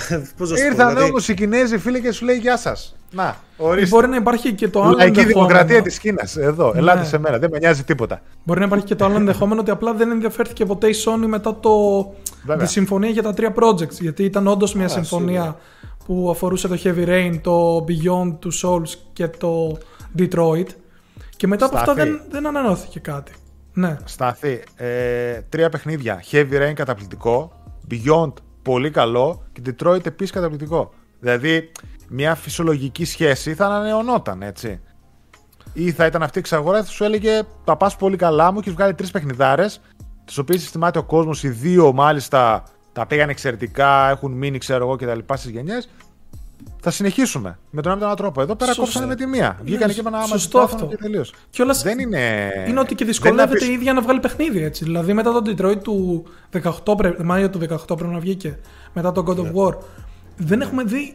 Τώρα είδαμε ένα CG trailer που, για το Star Wars Eclipse που και αυτό ακούγεται ότι φεύγει για κάτι 25, κάτι 26, κάτι τέτοια τρελά. Δεν ξέρω. Ε, ναι, σε αυτό που είπες τώρα ακούγεται ότι μετά την εξαγορά, ξέρω εγώ, ότι είναι NetEase η συνεργασία, αυτό που θα προσφέρει του Guanding Dream, είναι στην ουσία κάτι παρόμοιο λέει, που κάνει με την Grasshopper. Ότι θα τις, θα τις δώσει ρε παιδί μου τα resource support, θα τις δώσει ας πούμε ε, πώς θα το πω. Το χρηματικό το ποσό που χρειάζεται για να βγάλει ένα OK. Όχι μόνο το, το, τους σπόρους, τους σπόρους, είτε ναι. χρηματική είτε προσωπικό είτε οτιδήποτε θα δώσει τους σπόρους λέει ώστε να φέρει το Star Wars Eclipse στην πραγματικότητα τέλος πάντων. Γενικά αυτό που ακούγεται για την NetEase είναι ότι, ένα, ότι είναι ένα, μια πιο hands-off εκδοχή της Tencent. Ότι η Tencent ναι. μπαίνει λίγο, πειράζει λίγο τα στούντιο αριστερά-δεξιά, ενώ η NetEase είναι ok, κάντε τη δουλειά σας, παίρνουμε εμείς τα φραγκάκια εννοείται. Πάντως θεωρώ και θέλω να το πω αυτό ότι σε, δεν ξέρω αν έχουν επιβεβαιωθεί όλα αυτά για τον Cage, δεν το έχω ψάξει πολύ το θέμα, αλλά θεωρώ ότι δεν αξίζουν ούτε ένα ευρώ αυτοί οι τύποι πλέον από εμάς. Δηλαδή, εγώ προσωπικά ε, δεν ξέρω ποιο θα το επόμενο τους παιχνίδι, αλλά θα το σκεφτώ πολύ αν θα το αγοράσω. Γιατί καλό θα ήταν αυτές οι συμπεριφορές κάποια στιγμή να εκλείψουν, ρε παιδί μου. Και ελπίζω πω η Microsoft θα ξεβρωμίσει την Activision επιτέλους, γιατί τώρα δεν έκανε ένα διακανονισμό για σεξουαλική παρενόχληση η Activision. Ναι, ναι. Για σεξουαλική δεν ήταν. Δεν θέλω Επίσης, είδαμε, είδαμε τη Microsoft να κόβει σχέσεις με το Moon Studio που είχε βγάλει τα δύο εκπληκτικά όρη και μετά όταν ακούστηκαν πάλι παρόμοια λόγια, γεια σας. Και τώρα αυτή είναι με την Private αυτό Division. Είπαν ότι αυτός ο λόγος ήταν που δεν ε, κάνανε τρίτο αποκλειστικό μαζί τους με τη Moon Studio. Δηλαδή, βλέπεις ότι τέτοιε εταιρείες κόβουν πέρα, δεν θέλουν ρε παιδί μου να μου πεις. Πήγε εξαγόρασε μετά την Activision Blizzard που είναι ότι χειρότερο στο χώρο. Αλλά εντάξει, τώρα άλλο να κόψεις με τη Moon Studio και άλλο να ολόκληρο publisher. Εκεί πέρα λες τουλάχιστον να τον πάρω, να αναμορφώσω εγώ, θα κάνω κάτι. Τώρα ναι, όχι. εντάξει, πάντα, υπάρχει, πάντα υπάρχει δεύτερη ευκαιρία, ρε παιδί μου, και η Microsoft μπορεί να τη δώσει στην Activision. Αλλά καλό είναι όλες αυτές οι εταιρείες είτε το κάνουν για να φαίνονται, είτε το κάνουν γιατί όντως δεν τους αρέσει. Ρε παιδί μου, καλό είναι αυτά τα στούντιο να... και άνθρωποι να απομονώνονται και.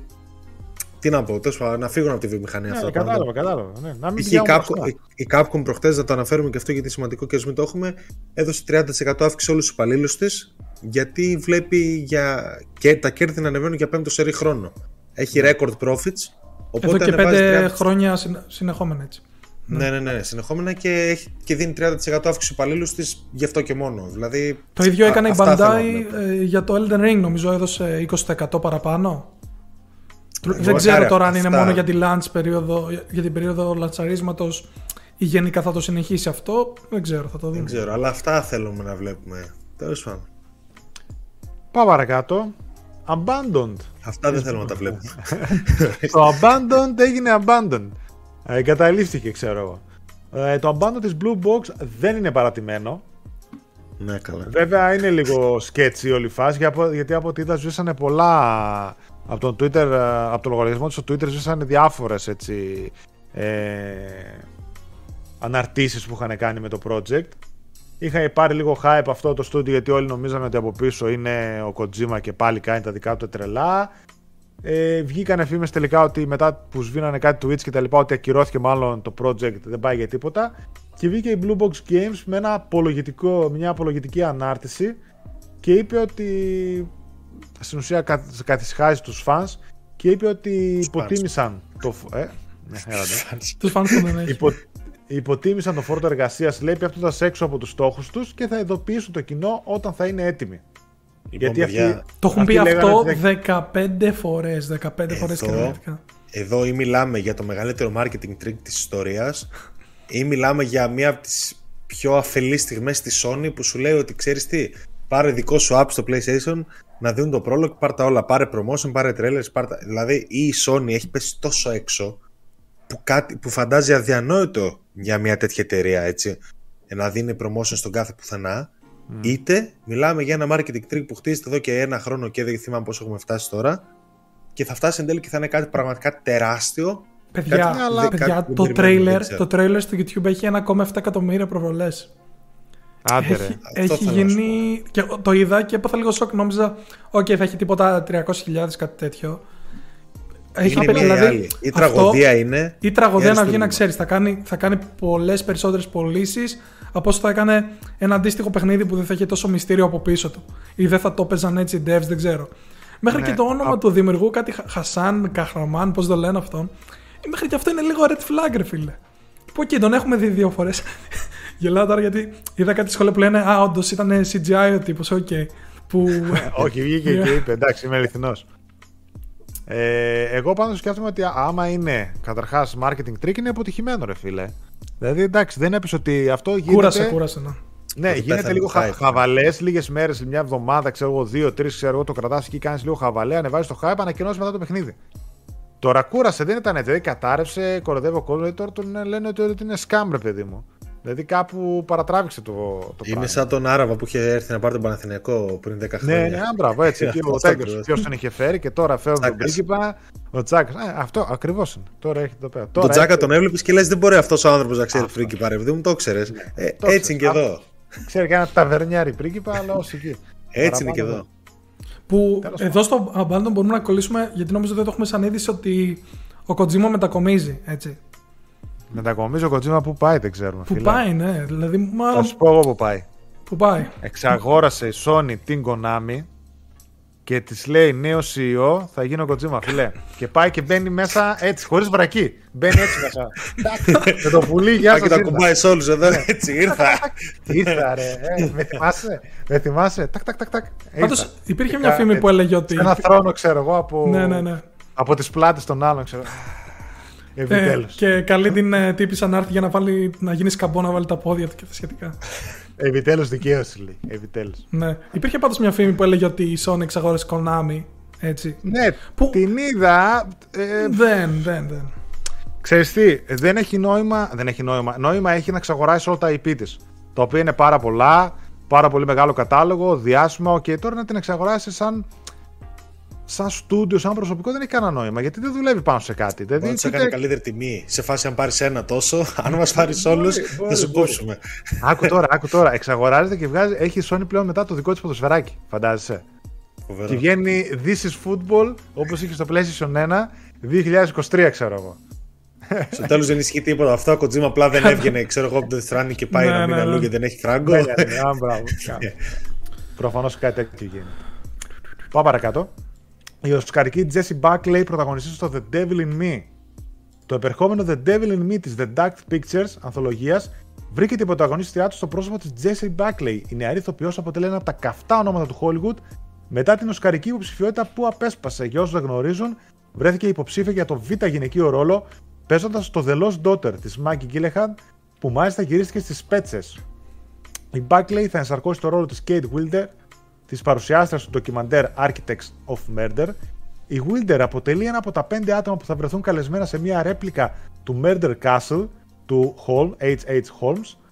Ε, ο H.H. Holmes είναι ο πρώτος καταγεγραμμένος serial killer της Αμερικής και το παιχνίδι θα λαμβάνει χώρα σε μια πιστή αναπαράσταση του κάστρο, στο οποίο φυλάκιζε, τραυμάτιζε και εν τέλει σκότωνε τα θύματα του, φίλε. Το The Devil Me καταφθάνει το φθινόπωρο. Λοιπόν, εγώ από αυτό που έβγαλα πέρα από την ε, Buckley, ε, μ' άρεσε πάρα πολύ το setting, ή δεν το ήξερα, δεν, δεν μας το είχαν πει, ή το μάθαμε τώρα. Εμένα αυτό το setting με έπεισε πάρα πάρα πολύ. Ναι, δηλαδή, το ναι, στοιχειωμένο κάστρο και Το, και καλά ότι θα είσαι σαν αυτό που ο άλλος σκότωνε μέσα. Βασικά με έπεισε η ιστορία ίδια. Το ότι υπήρχε ο serial killer ο οποίος είχε αυτό το χάος που τους έφερε όλους και τους σκότωνε. Ενθουσιάστηκα. Γιατί είμαι ψυχάκια, δεν είναι μεγάλα. Το βλέπεις στο μάτι. Πάντως η Αλλά τύπησα. Με Στο... έπεισε πάρα πολύ. Ναι, η τύπησα στο I'm thinking of ending things recital έδωσε έτσι. Ξέρω. Αυτή, αυτή έπαιζε. Ναι, αυτή ήταν. Αυτή έπαιζε. Αυτή μπράβο. έπαιζε και, στο, Velociraptor και στο είναι Fargo πολύ. στη σειρά, έπαιζε, έπαιζε και στο, Α, μπράβο, μπράβο, ε, μπράβο, μπράβο. στο Chernobyl επίσης. Πολύ ωραία ηθοποιός. Παιδιά, πάρα πολύ ωραία ηθοποιός. Πάει για καλά ονόματα αυτή τη στιγμή το Dark Pictures και στο. Όπως είδαμε και στο The Quarry. Αλλά ελπίζω να έχει και το αντίστοιχο σενάριο να το υποστηρίξουν αυτά τα Γενικά η Supermassive ε, επιλέγει κάποιους γνωστούς τοπίου έτσι, γνωστά. Και δεν ονόματα. ξέρω- Παλιά επελέγει και από το Until Dawn ακόμα με το Malek ε, πριν ακόμα κάνει το μεγάλο μπαμ που ήταν μόνος στο Mr. Robot. Ναι, Ε, ναι. ναι, ναι, ναι, όχι, παίρνει ονόματα, αλλά να τους υποστηρίξει και λίγο, να τους βοηθήσει λίγο. Αυτό ναι, και να μην πάντως, γράφει μονοδιάστατους χαρακτήρες πλέον. ξέρεις τι, οκ, θυσιάζουν μάλλον το budget για, να, για τη γραφή ή οτιδήποτε για να Και δεν κάνουν... βάζουν gameplay. Το ξεχνάνε. Ε, αυτό το, ξε, το ξεχνάνε. Καταρχάς δεν προλαβαίνουν εσύ, δεν κοιμούνται. Τώρα The Quarry καλοκαίρι και μετά Σεπτέμβριο The Devil in Me. Ναι, ναι, ναι. Ισχύει. Τι να πεις. Πάντως για το. Εγώ δεν ξέρω για το The Quarry είμαι αρκετά ενθουσιασμένος. Περισσότερο ίσως από όσο θα έπρεπε. Δεν ξέρω. Εμένα, κοίτα, μου φαίνεται ωραία παιχνιδάκια. Να τα δούμε λίγο βέβαια να τρέξουν. Γενικά ξέρεις, μου Αυτό, αρέσουν αυτό, αυτά. Αλλά ας τα δούμε λίγο πρώτα. Λοιπόν, επιτέλους ανακοινώθηκε η ημερομηνία κυκλοφορίας του The Stanley Parable Ultra Deluxe. Μετά από πολύ καιρό, το γνωστό και αγαπημένο από πολλούς Stanley Parable Ultra Deluxe απέκτησε ημερομηνία κυκλοφορίας. Αν και πολλοί ήθελαν ε, ο τίτλο να έχει ακυρωθεί, όπως έχει γίνει με πάρα πολλά παιχνίδια που καθυστερούν τόσο, ευτυχώς αυτό δεν ήταν μια τέτοια περίπτωση. Το παιχνίδι κυκλοφορεί για PlayStation 4 και PlayStation 5 στις 27 Απριλίου του 2022. Ενώ στις οθόνες σας βλέπετε το καινούριο trailer που βγάλαμε με το release date. Για όσους δεν γνωρίζουν, το παιχνίδι είναι μια remaster και port έκδοση του γνωστού πετυχημένου PC παιχνιδιού The Stanley Parable. Σύμφωνα με τους δημιουργούς, πρόκειται για την καλύτερη έκδοση καθώς και θα περιέχει και επιπλέον υλικό. Για ένα παιχνίδι το οποίο και εγώ έχω ακούσει τα καλύτερα είναι η αλήθεια, έτσι. Λένε όλοι ότι είναι αδιανόητα mindfuck, αδιανόητα έξυπνο, ότι σπάει τέταρτος τείχου, ότι κάνει ότι ράνε. Εγώ τρελαίνω με κάτι τέτοια. Με, Θυμάμαι- Και το περιμένω Ναι. πάρα πολύ καιρό. Έπαιξα και το Super Liminal, το οποίο είναι ένα Stanley Parable από τα Lidl, αλλά ήταν καλό. Για το Stanley Parable ακούω, παιδιά, εδώ και 7-8 χρόνια ότι πρέπει να το παίξω και το περίμενα πάρα πολύ. Επιτέλου ήρθε η στιγμή. Θυμάμαι που είχαν βγάλει τρέιλερ για το, το πρώτο από αυτό που είχαν δείξει. Που έδειχναν όταν είχε βγει το πρώτο Stanley Parable που έλεγε ότι κέρδισε τόσα πολλά βραβεία και έκανε cut μετά στο The Last of Us να νικάει όλα τα βραβεία της χρονιάς. Ναι, ναι, Και, ναι, και στο, ναι, τέλος, ναι, ναι, ναι. στο τέλος του τρέιλερ έλεγε τι εννοείς ότι θα κυκλοφορήσουμε την ίδια χρονιά με το The Last of Us Part 2 ξέρω. Part 2. Ναι, Ναι, γιατί θα σκεφτόμουν το 20. το, Τέλειο, το, χιούμορ, τέλειο, του, παιδιά. το χιούμορ του είναι από άλλο πλανήτη. Το- Φοβερό το παιχνίδι. χιούμορ Ναι. και mindfuck και όλα. Δηλαδή, εγώ σας λέω πάρ το παίξω με κλειστά μάτια. Σας το λέω από τώρα χωρί να το έχω παίξει καν, έτσι. Ναι, Και όχι, σας φέρω εγώ στο πιστεύω λαιμό ότι μόνος. καρφωτά θα το παίξει γιατί είναι Πώς, αποδειγμένα καλό. πώς το μπορείς παιχνίδι, με οπότε- περιορισμένες πηγές και budget να βγάλεις μια, ένα cult hit που θα πουλήσει άστα να πάνε έτσι. Κάτι μοναδικό, ρε φίλ. Φαίνεται, ναι, ναι. Δεν, εντάξει, δεν το έχουμε παίξει, να μην ξαναλέμε χα, χαζομάρες, αλλά φαίνεται τόσο unique παιχνίδι. Μμ. Και, και, ένα, και έχει και achievement το πρώτο, το, θυμ- μου το θύμισε ο Γιάννης στο chat που έλεγε νομίζω μην παίξεις το παιχνίδι για 5 χρόνια ή κάτι τέτοιο. 5-6 Για χρόνια. εφτά, 7 νομίζω. είδα, ναι. Που okay, ναι, μπορούσε ναι. να αλλάξει το ρολόι, ξέρεις το υπολογιστή και να το κάνεις να γίνει. Αλλά και πάλι. Trophy Hunters εδώ σας θέλω, ρε. Εδώ. Α, Πάω παρακάτω, έτσι. Πάνω Να, και ναι, εγώ περιμένω να το 27 παίξω. Νομίζω σίγουρα στον Απρίλιο θα το χτυπήσω αυτό τέτοιο. The Και ένα, Starry retail, Parable. και ένα retailάκι να βγαίνει ωραίο θα ήταν.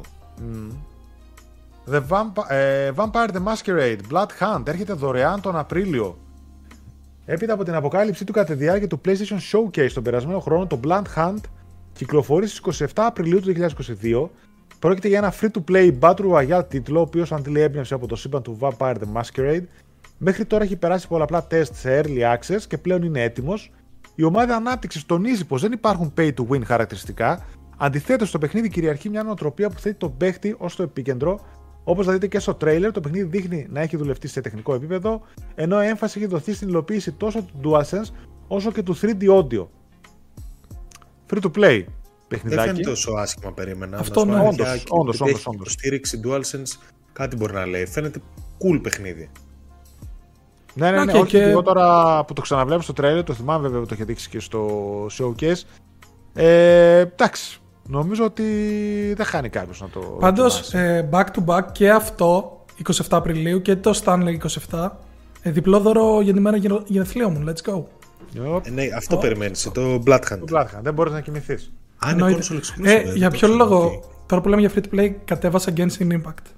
Δεν ξέρω για ποιο λόγο το έκανα ή αν θα το ακουμπήσω ποτέ.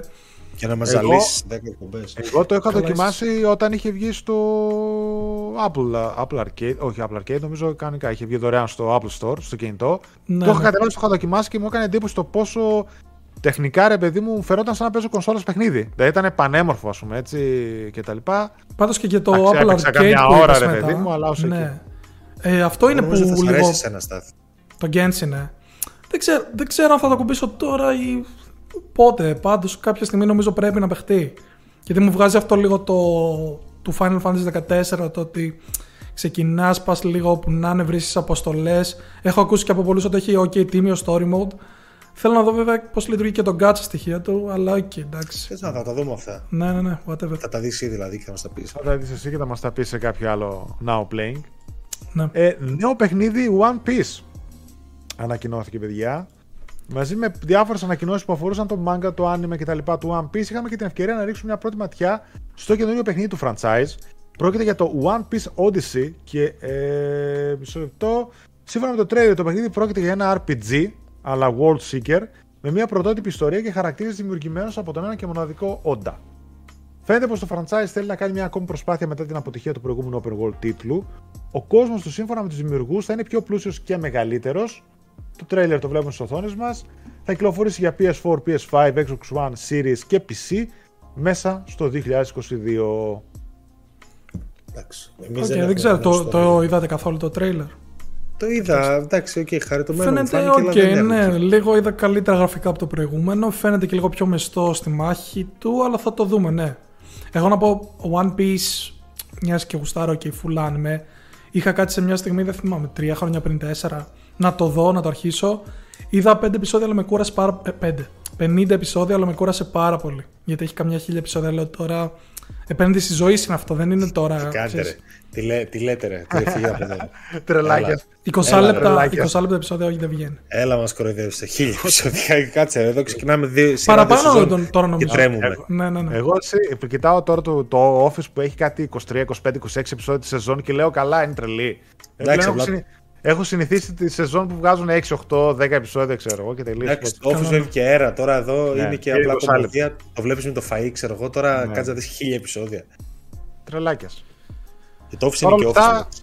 εντάξει, παρ' όλα αυτά φαντάζομαι ότι εγώ δεν έχω επαφή, αλλά φαντάζομαι ότι είναι μεγάλη είδηση για τους uh, φίλους του franchise. Α, και έχω μερικά ωραία νεάκια σε quick news. Να τα πούμε έτσι εντάχει για να ενημερώσουμε τον κόσμο.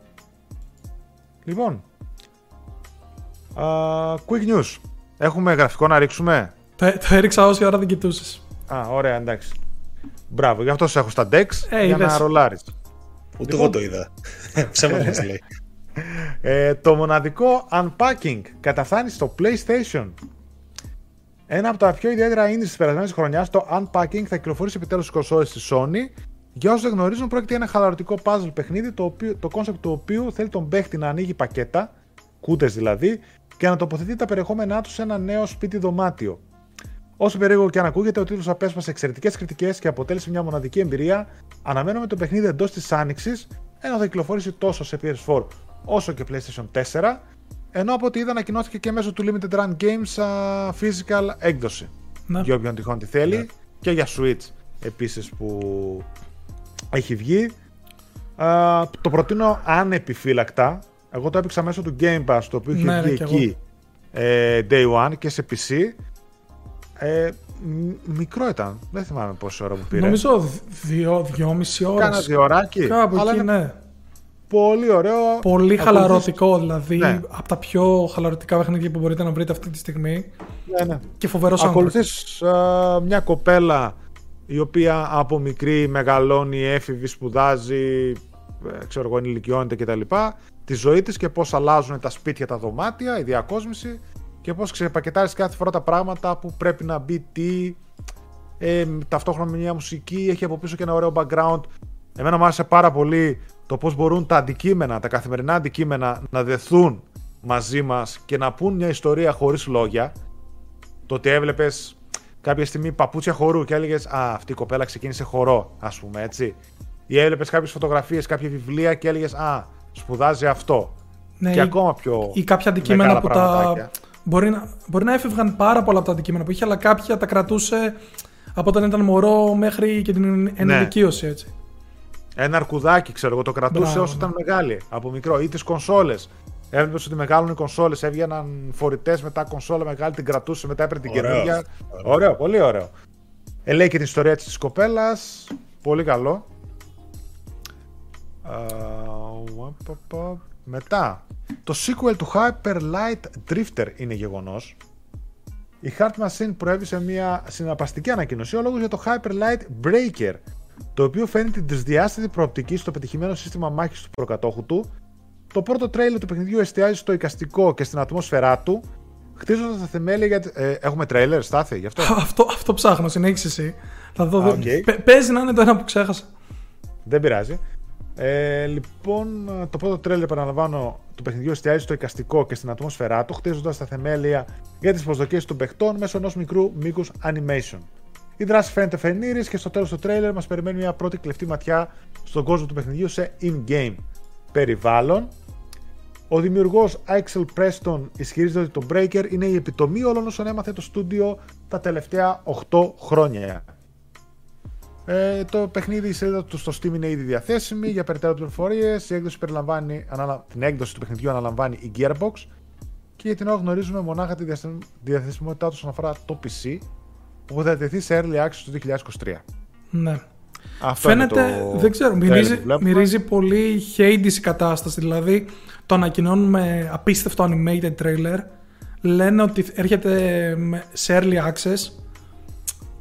Αλλά δεν, ξε- δεν ξέρω, δηλαδή μου φαίνεται παράξενο που ένα παιχνίδι που ξεκίνησε με τόσο περιορισμένο budget και ήταν τόσο μινιμαλιστικό στα πάντα του, ακόμα και αφήγηση π.χ. είχε μόνο μέσα του κόσμου του. Δεν είχε, είχε κάτι εικόνες π.χ. ούτε διάλογοι, είχε, ούτε διαλόγους είχε ούτε τίποτα. Αλλά ναι, δεν ξέρω, θα το δούμε. Κάνει εντύπωση γιατί πέρυσι κιόλας, πέρυσι τον Οκτώβριο ήταν που κυκλοφόρησε το Solaras Ναι. του ίδιου στούντιο. Ναι. Α Πάμε έρθει. παρακάτω. Ναι. GTA 5 για το PlayStation ε, βγαίνει και σε φυσική έκδοση. Θα κυκλοφορήσει φυσική έκδοση στα καταστήματα για PlayStation 5 και Xbox Series φαντάζομαι στις 12 Απριλίου. Έτσι. Για όποιον θέλει να τα αγοράσει. Να επιθυμίσουμε ότι είναι σε χαμηλή τιμή το GTA 5 αυτή τη στιγμή στο δεκάρικο για το PlayStation 5 που θέλει και το GTA Online είναι δωρεάν μέχρι τις 14 Ιουνίου. Και μετά τέλος για το Fast and Furious Crossroads από όλα τα ψηφιακά καταστήματα γίνεται delist το Fast and Furious Crossroads που αγαπήθηκε από εκατομμύρια gamers ή και όχι, όπως λέμε. Τελειώνει τα ψηφιακά αναστήμα- καταστήματα όπως ανακοίνωσε η Slight Mad Studios ε, από τις 29 Απριλίου ο τίτλος δεν θα είναι διαθέσιμος για αγορά ψηφιακά. Όσοι φυσικά τον έχετε αγοράσει ψηφιακά θα πρέπει να το κατεβάσετε όποτε θέλετε να τον ξαναπαίξετε ή αλλιώς όσοι έχετε τη φυσική έκδοση εγώ μπορείτε να το έχετε στο ράφι σας και απλά να το παίξετε όποτε θέλετε ή να το έχετε να κάθετε. Αυτό ήταν. Ε, γι, αυτό είχε, γι' αυτό είχε πέσει τόσο πολύ. Εγώ το πήρα κάποια στιγμή από το Γερμανό, θυμάμαι, έκανε κάποιο σ- ξεστοκάρισμα και είχε βγάλει κάποια παιχνίδια του στυλ 5 ευρώ, 6, 7, 10. Ε, μην δεν τα λες αυτά. Και είχα πάρει 2-3. Πώς δεν τα είχαμε πει; Τα είχαμε Σίγουρα, πει. σίγουρα έπαιξε στο chat. Astrobot, α, τε- Astrobot 5 ευρώ, ας πούμε, θυμάμαι είχα πάρει. Αυτό δεν θυμάμαι κάπου εκεί. Αλλά ποιος θα το αγοράσει αυτό. μόνο Κάπου μου; εκεί, meanwhile, θυμάται ότι το είχε πάρει 25 ευρώ. Όχι, ρε, τρελός. Ή κάτι τέτοιο. Είπα. Όχι, ρε. Τρελός, κάνα δεκάρικο το πολύ. 9, 8, δεν θυμάμαι. κάτι Ξέρετε τέτοιο. τι θυμήθηκα τώρα που είχαμε δει αυτό το τρέλερ ως το τελευταίο των Game Awards του 19 νομίζω και είχε βγει ο Vin Diesel να δώσει το Game of the Year. Και- Ναι. Α, ναι. Άντε, ρε. δεν το ασύ- θυμόμουν. Ασύλληπτα Ναι, ναι, σκηνικά. ναι. Στο, στο Μιγιαζάκι. Εν τω μεταξύ, καλά, μεγάλη πατάτα. παιχνίδι PlayStation 3, έτσι. Το παιχνίδι δεν πήρε καθόλου Ναι, καλές ναι, ναι. κριτικές. Ούτε για review το είχαν μοιράσει τίποτα. Πάντα φαίνεται αυτό, όπως είπαμε έτσι από κάποια πραγματάκια. Απλά μου κάνει εντύπωση η Bandai Namco από πίσω και Slightly Mad Studios, η οποία μας έχει δώσει το Project Cars. Δηλαδή έχει ρε παιδί μου μια επαφή με το franchise και με αυτοκίνητα κτλ. Ε, Οκ. Ότι πιάνει αυτό το franchise πλέον το διαλύει. Αλλά γενικά τα παιχνίδια με licenses α, δεν κρατάνε πολύ. Να θυμίσω ότι έχουν γίνει delist νομίζω και τα χελωνονιντζάκια της Platinum Games και το Transformers Devastation. Ναι, Πάλι αυτές. από την Platinum Games. Τα οποία και αυτά τα είχα πάρει εγώ κουτάκι και έχουν γίνει τη λίστα από τα store. Πάει το preservation δηλαδή που λέμε έτσι. Και που μιλάμε και λέμε και για ρετρό παιχνίδια και για αυτά. Preservation, άμα ληξιάδε τελείωσε. Γεια σας. Γι' αυτό και θα δούμε τέτοια παρόμοια παιχνίδια έτσι στα ρετρό παιχνίδια στην υπηρεσία του Plus προφανώς. Ναι. και αυτά από νέα. Αντίπερα όχθη έχουμε κάνα δύο πραγματάκια καλά. OK, okay, ρίχνω, ρίχνω γραφικό, δείτε το αυτή τη φορά. Να μην νομίζετε ότι ξέρεις. Όχι λέω τίποτα ψέματα. Πάμε λίγο. Other side τρελαίνω, πεθαίνω. Πάμε αντίπερα όχθη, τι κάνουνε. τι κάνουνε εκεί πέρα, Nintendo, Mafia. Τσέκαρε εδώ transition, τσέκαρε εδώ transition. Μισό, πάμε. Τι ξέρεις Nintendo απευθείας. Στην πιο σημαντική είδηση της εβδομάδας, θα έλεγε κανείς, που είναι το κούρεμα του Αονούμα. Το βλέπετε εδώ fresh fresh. Πάει η φρατζούλα, έφυγε. Ε, και μας ανακοίνωσε ότι δυστυχώς το Breath of the Wild το 2, τουλάχιστον έτσι το ξέρουμε για τώρα, δεν έχει επίσημο τίτλο, πάει για το 2023 και συγκεκριμένα για την Άνοιξη.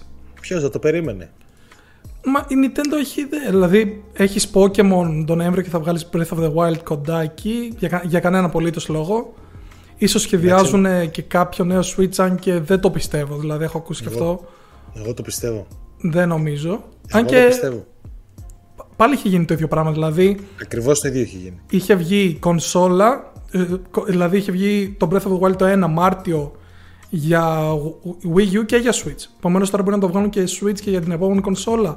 Όμως, αν, θυμα, ε, αν θυμηθούμε λίγες εκπομπές πριν, είχαν πει ότι ήδη είναι στα μέσα της ζωής του Switch. Δηλαδή δεν είναι να πεις ότι τελειώνει η ζωή του κάτι τέτοιο. Εγώ θα το αυτό δούμε. το πιστεύω. Ναι. Ε, Επίσης, αυτό που είδαμε. Εδώ πέρα είναι μια σκηνή, αν μπορώ να τη βρω. Να, ε, που ήταν ένα νέο footage που δεν είχαμε δει.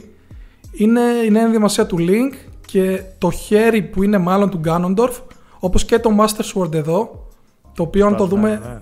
καλά είναι σπασμένο, ναι. Επομένως λέει η Nintendo δεν σας άρεσε το breakability γενικά στο Breath of the Wild, το- σπάμε και το Master Sword. Αλλά θα δούμε, δεν I ξέρω. will uh, break it even harder. Να, Ναι, ναι, ναι, ξέρω αυτό. έτσι. Φαίνεται Δεν λίγο... σας άρεσε; Πάρτε το κι I will άλλο. break it Ναι, even ναι, harder. ναι. Το Φαίνεται break it λίγο even. καλύτερο στα γραφικά του από το 1. Και όπως είπαν εκτός από την ε, γη θα επικεντρωθούν και στον ουρανό. Δηλαδή θα έχει realms στον ουρανό όπως ίσως είχε και το... Όχι ίσως, Skyward. όπως είχε και το Skyward Sword, ναι. Κατά τα άλλα αυτά δεν ξέρω αν θέλετε να προσθέσετε κάτι. Όχι τίποτα. Καλύτερα Όχι. ένα λιγότερο κουτί για το 22 να έχει και λίγο. Το Elden Εγώ Ring, το Elden Ring απλά πανηγυρίζει έτσι. Α, ναι. Ε, απ' τι θα έλεγα. Απλά εγώ πιστεύω ότι με μια καινούργια αναβαθμισμένη κονσόλα θα είναι Switch 2 αυτό, θα είναι Switch Pro, ξέρω εγώ τι θα είναι. Θα κολούσε τίτλος ασαρίσματο. Θα ήταν ωραίο ρε, εσύ, να- για να μην τρέχει στα 26 και 27 FPS. Δηλαδή, Γι' αυτό, δηλαδή και κάπου- το Breath of the Wild το ξεζούμιζε το Switch. Ναι. Εδώ ρε, παιδιά- ρε παιδιά βγήκε τώρα το Lego το Star Wars και παίζει να πούμε 480p ξέρω εγώ. Το επόμενο Zelda που θα είναι και γίγαντας. Τέλος πάντων, εντάξει, τα δικά τους βέβαια τα κάνουν καλύτερο optimization. Το Harry Potter να δούμε πώς θα βγει που βγαίνει Καλά. στο Switch. Εντάξει, εντάξει. Καλά. Και η επόμενη είδηση μετά αφορά το Xbox, το οποίο ε, είχε δύο ειδησούλες. Μία είναι αυτή που θα πω, ότι ένα αποκλειστικό του Windows Central που λέει ότι η Microsoft σχεδιάζει να κάνει ένα family plan, δηλαδή ένα οικογενειακό πακέτο για το Xbox Game Pass, αλλά Netflix. Δηλαδή να μπορείς με μια πιο ακριβή συνδρομή ε, κάποιος να, είναι, να έχει τον βασικό λογαριασμό και από κάτω 4-5 άτομα σε μια οικογένεια, ας το πούμε έτσι, ε, να μπορούν να έχουν και αυτοί πρόσβαση στο δικό τους Game Pass. Μ' αρέσει που βλέπω Yakuza. Βέβαια, βέβαια. Ε, νομίζω ότι είναι μια λογική εξέλιξη ε, αυτού, γιατί όλα τα συνδρομητικά μοντέλα πάνε προς τα εκεί. Βέβαια, να μου πείτε, ήδη υπάρχει αυτό το, το Game Share και στο PS Plus και στο Xbox γίνεται. Αλλά τώρα είναι πιο επίσημα, ίσως να το δούμε, δηλαδή είδα κάποιες εικασίες που λέγανε για το στυλ 25 με 30 ευρώ το μήνα, ξέρω εγώ, και να υποστηρίζει 5 λογαριασμούς. Οπότε θα σου βγαίνει φθηνότερα, αν συνεργαστείς με 5 φίλους σου, ξέρω εγώ, να μην πληρώνεις το δεκάρικο ή το 13 ευρώ πόσο μπορεί να είναι το Ultimate, να πληρώνεις λιγότερα. Άσχετα τώρα το λένε family plan, είπαν εντός χώρας να είναι όλοι. Τώρα καλά, αυτό ποτέ μπορείς να βρεις, αν κάποιος είναι οικογένεια ή όχι. PS Addict της Family, εγώ αυτό ξέρω. Ετοιμα- Ετοιμαστείτε. ετοι- έτσι- ε- Ετοιμάστε το εγώ- τάλερο, να ξέρετε. Εγώ έτσι π.χ. Ναι, μπορούμε να κάνουμε. Εγώ έτσι π.χ. έχω στο Switch. με 8 νομίζω, 7-8 παιδιά πόσα υποστηρίζει το Family Plan. Έχουμε δώσει από 8 ευρώ πόσα είναι όλοι και πήρε ένας ξέρω εγώ συνδρομή, μπήκαμε όλοι family και έχουμε όλοι το μεγάλο πακέτο κιόλας με το expansion pack πώς το λένε. Και μία άλλη είδηση που βγήκε από το Kotaku θέλει τοξικό περιβάλλον και δυσκολία γενικότερα στην εργασία, abuse κτλ. Ναι. Στην Undead Labs που είναι το στούντιο πίσω από το State of Decay όπου μάλιστα ο ιδρυτής του στούντιο βγήκε πριν βγει το άρθρο γιατί το είχε ρωτήσει το Kotaku βγήκε με μια δικιά του μεγάλη μακροσκελής ανάρτηση και έβγαινε κάποια πράγματα και μετά από μέρες βγήκε το άρθρο του Kotaku ε, όπου λένε ότι τα πράγματα ήταν δύσκολα και μάλιστα μετά την εξαγορά ε, έγιναν ακόμα δυσκολότερα, χωρίς ξεκάθαρους στόχους, προβλήματα στην τέτοια, ε, crunch time, abuse, τι άλλο έλεγαν εκεί πέρα, χίλια δύο πράγματα, τοξικό περιβάλλον, δεν πάνε καλά τα πράγματα. Αυτό που Ένας... με τις σεξουαλικέ παρενοχλήσεις, το crunch και αυτά, δεν... Ε, ε, δεν ξέρω αν μιλάνε ότι... για σεξουαλικέ παρανοχλήσει. Γενικότερα λένε για τοξικό περιβάλλον. Α, ναι. Α, έτσι διάβασα τώρα, δεν ξέρω. Δεν, δεν το ψάξα κι εγώ λίγο πριν την εκπομπή τώρα. Τέλος πάντων. Εντάξει. Αλλά, ναι. Πολλές ιστορίες όμως τέτοιες ρεγάμα το συνέχεια. Ναι, επίσης ναι. το. Τώρα είδα πρόσφατα γίνει αυτό. Το στούντιο που έφτιαξε το Watam κλείνει τώρα. Ξεχνάω ναι. πώς το λένε. Λόγω. Φουμινέτα. Φουμινέτα. Κάπως έτσι. Ξέρω, θα το ψάξω και θα σας πω πω υπάρχουν και κάνα δύο άλλα στούντιο. Αυτό που φτιάχνει το Florence και αυτό που έφτιαξε το Gone ναι. Home τα οποία επίσης βγήκαν υπάλληλοι και ζήτησαν από την Αναπούρνα που ήταν publisher και στα τρία βοήθεια. Αλλά η Αναπούρνα είπε ότι ξέρετε τι, μετράνε τα ονόματα και τα ονόματα αυτά να έχουν όραμα παρά το αν εσείς μπορείτε να ζήσετε μέχρι αύριο ή όχι. Μην και... μας παίρνετε και την Αναπούρνα, δεν έχει μεταξύ, τίποτα. Μήπως το πάμε και στην προηγούμενη εκπομπή αυτό, γιατί μου σκάει λίγο ντεζαβού η φάση. Ανέφερε λίγο, είχες αναφέρει για τον Gone Home κάτι, απλά δεν θυμάμαι αν ήταν ακριβώς το ίδιο πράγμα. Ναι, ναι. Τώρα το, το έψαξε λέει Toxic Workplace Environment, Sexism και περισσότερα λέει okay, ναι. στην Undead Labs που φτιάχνει το State of Decay. Συν όλα αυτά που λέει, κάτι, κάτι άλλα που στούντιο και τα λοιπά που ανέφερες και εκείνα τα είδα. Ναι, δεν ξέρω, πολύ περίεργα τα πράγματα, παιδιά. Πολλά στούντιο βγαίνουν έτσι και έχουν διάφορες θέσεις. Φουνωμένα ήταν το στούντιο του Watam. Ε, κοντά έπαιξε. Ναι. Αυτά. Αυτά. Πάμε now playing. Πάμε, ναι. πάμε now playing. Δεν θα έχουμε λοιπόν. εσύ, δεν θα έχουμε. Παίζουμε εδώ. Ε, λοιπόν, ξέρετε τι, επειδή, εσείς, επειδή εσείς έχετε όλοι από 2-3 indies, θέλετε να ξεκινήσω εγώ με το triple A της φάσης που είναι το Stranger, να πω δύο λογάκια και να μπείτε ναι. εσείς μετά. Πες μου, ρε, εγώ τους άλλους σύντομος θα είμαι και με τα τρία. Εγώ, και, και, εγώ αυτό μισό λίγο να βρω εδώ το βιντεάκι. Ωραία. Ε, τελείωσα σήμερα το πρωί το Stranger of Paradise τη Steam Ninja με όλα τα. Έκανα αρκετά από τα side quest όσα μπορούσα να βρω. Και η αλήθεια είναι ότι στο τέλος ενώ είχε μια ωραία εξέλιξη που τιμάει κυρίως όσους αγαπάνε το franchise και συγκεκριμένα όσους έχουν παίξει το Final Fantasy 1. Το οποίο θα μου πεις πλέον μπορείς να το βρεις μόνο μέσω Pixel Remaster στο PC, επομένως λίγο δύσκολο να το παίξεις. Κατά τα άλλα, ρε παιδιά, το πώς δίνει την ιστορία του και το πώς αναπτύσσει τους χαρακτήρες του είναι για μένα κουλούρι, δηλαδή μηδέν. Είναι πολύ άθλιο. Είναι περισσότερο. Τα, τα memes αξίζουν, θα το πω αυτό. Τα memes και όσα προκύπτουν μέσα από το πώς δίνει την ιστορία, δίνει την ιστορία δημιουργεί, αξίζουν. Κατά τα άλλα, είναι ένα παιχνίδι που δεν, δεν όπως είπα και στην προηγούμενη, δεν αξίζει δηλαδή να επενδύσετε. Μόνο αν αγαπάτε πολύ ε, τη μάχη. Δηλαδή, αν θέλετε να πάρετε ένα παιχνίδι να πείτε θα το παίξω μόνο για τη μάχη του και για τα υπόλοιπα δεν με ενδιαφέρει καν το τι θα κάνουν οι δημιουργοί του, τότε ναι. Ε, τα boss fights του, ειδικά κατά το τέλος, έχουν ένα αλφα ενδιαφέρον που τεστάρουν τις ικανότητες που έχεις μάθει ως παίχτης. Είναι Final Fantasy.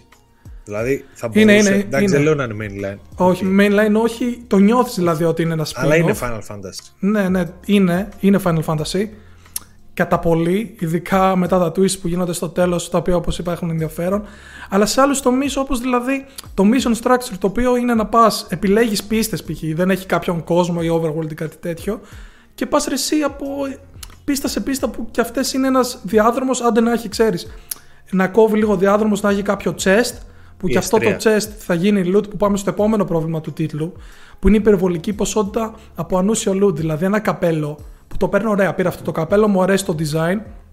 Μετά γιατί να πάρω πάλι το ίδιο καπέλο και να μου έχει συν ένα strength. Δηλαδή, τι, τι, τι, Α, τι κάνει ναι, αυτό ναι. το καπέλο, κατάλαβες; Και Επίσης... επίση. μου τη πάει εμένα αυτό το έτος loot έτσι. Ναι, Ναι, πάρα και πολύ. είναι πάρα πολύ. Δηλαδή πρέπει συνέχεια να σταματάς. Ωστόσο, θα διορθώσω αυτό που είχα πει στην προηγούμενη εκπομπή που είναι ότι δεν έχει κουμπί για να τα κάνεις όλα short. Έχει και το κάνει και είναι OK, δηλαδή το ανακάλυψε στα μέσα του παιχνιδιού. Που OK, βοηθάει λίγο αυτό, αλλά πάλι π.χ. θα κόβεται συνέχεια το gameplay από το να ανοίγω εγώ το μενού μου και να βλέπω στο Jack τι ταιριάζει, τι κάνει, τι ράνει. Επίσης, το σύστημα μάχης του βασίζεται στα classes του Final Fantasy και λειτουργεί πολύ ωραία σε αυτό, αλλά σου επιτρέπει να έχεις μόνο δύο τη φορά που τα αλλάζεις OK με τρίγωνο, αλλά με το κάθε class αντιστοιχεί και το δικό του equipment. Επομένως, π.χ. αν ανακαλύψεις κάποιο καινούριο class ή εξελίξεις κάποιο, θα πρέπει ξανά να κάτσεις εσύ. Μπορείς να πατήσεις να γίνει το καλύτερο loot απευθείας, αλλά πολλές φορές υπάρχει π.χ. ένα armor που σου δίνει 5% να είσαι καλύτερος αν είσαι κλέφτης π.χ. Ωραία. Δεν θα σου βάλει αυτό το παιχνίδι όμως. Θα σου βάλει ένα εξίσου δυνατό armor, το οποίο μπορεί να μην έχει αυτό το stamp του να είσαι 5% καλύτερος. Επομένως, πάλι χρειάζεται λίγο να πειράξεις το loot εσύ και δεν στο κάνει τόσο αυτοματοποιημένα. Γενικά το παιχνίδι είναι ένα meme με ok, ωραία μουσική, κάποιες πίστες που φέρνουν σε άλλα Final Fantasy και ένα παιχνίδι που πρέπει να παίξετε εκεί. Δηλαδή γύρω στο 10-15 να πείτε απλά ok.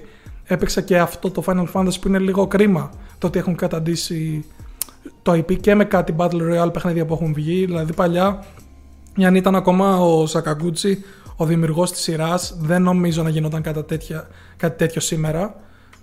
Κατά τα άλλα, ναι, αυτό. Απογοήτευση. Δεν ξέρω. Εκτός της μάχης δεν έχει να προσφέρει τίποτα άλλο. Παιχνίδι PS3 επίσης. Τα γραφικά, OK, το έχουμε πει 15 φορές. Απο, ε, αποφε- να, μην το, να μην το δείτε. Όπως και να έχει ε, ή σήμερα που βλέπετε την εκπομπή Κυριακή. Για τους hardcore fans δηλαδή μόνο. Για τους hardcore, πολύ hardcore όμως. ρε. Δηλαδή σου λέω και εγώ που okay, είχα παίξει το Final Fantasy 1 6 χρόνια πριν και ίσα ίσα κα- θυμάμαι κάποια γε- γεγονότα πάνε. Είναι λίγο time traveling, ιστορίες το ένα το άλλο. Το έχουμε ξαναδεί 15 φορές και τα έχουμε δει πολύ Ξέρεις. πιο ωραία. Ξέρεις τι θα λέμε σε λίγο καιρό σε κάτι για παιχνιδιά; Θα λέμε, ε, όταν μπουν στο PS Plus. Στο Extra, ξέρω εγώ. σωστό, Πώς σωστό. λέμε τώρα, ε, όταν μπει στο Ναι, ναι, Game ναι. Pass. Ε, όταν μπει στο PS Plus Extra. Θα μπαίνει Ναι, εκεί δηλαδή- πέρα. Το... Δηλαδή κάτι τέτοια παιχνίδια θα είναι λουκούμι για αυτή την υπηρεσία. Θα το δίνουν εκεί πέρα, Ωστόσο, θα μπαίνουν. ωστόσο σε διάρκεια δηλαδή σε κρατάει. Εγώ το τελείωσα γύρω στις 30 κάτι ώρες και μετά Α, μεγάλο ξεκλειδώνει. τσικόνι, ρε. Ναι, με, μετά ξεκλειδώνει και Chaos Mode που είναι πιο δύσκολο και καλά. Δεν το έχω δει και μάλλον δεν θα το κοιτήσω. Ίσως κοιτάξω την πρώτη πίστα να δω τι παίζει απλά. Αλλά ναι, θα δείτε τώρα και review σήμερα που βλέπετε την εκπομπή. Λογικά θα έχει βγει Κυριακή. Αυτό δεν ξέρω. Μάλιστα. Μακριά. Ωραία. Ε, να πάρω εγώ τη σκητάλη. Λοιπόν, εγώ έπαιξα δύο μικρά indies παιχνιδάκια τα οποία ήθελα έτσι να τα βγάλω από το backlog.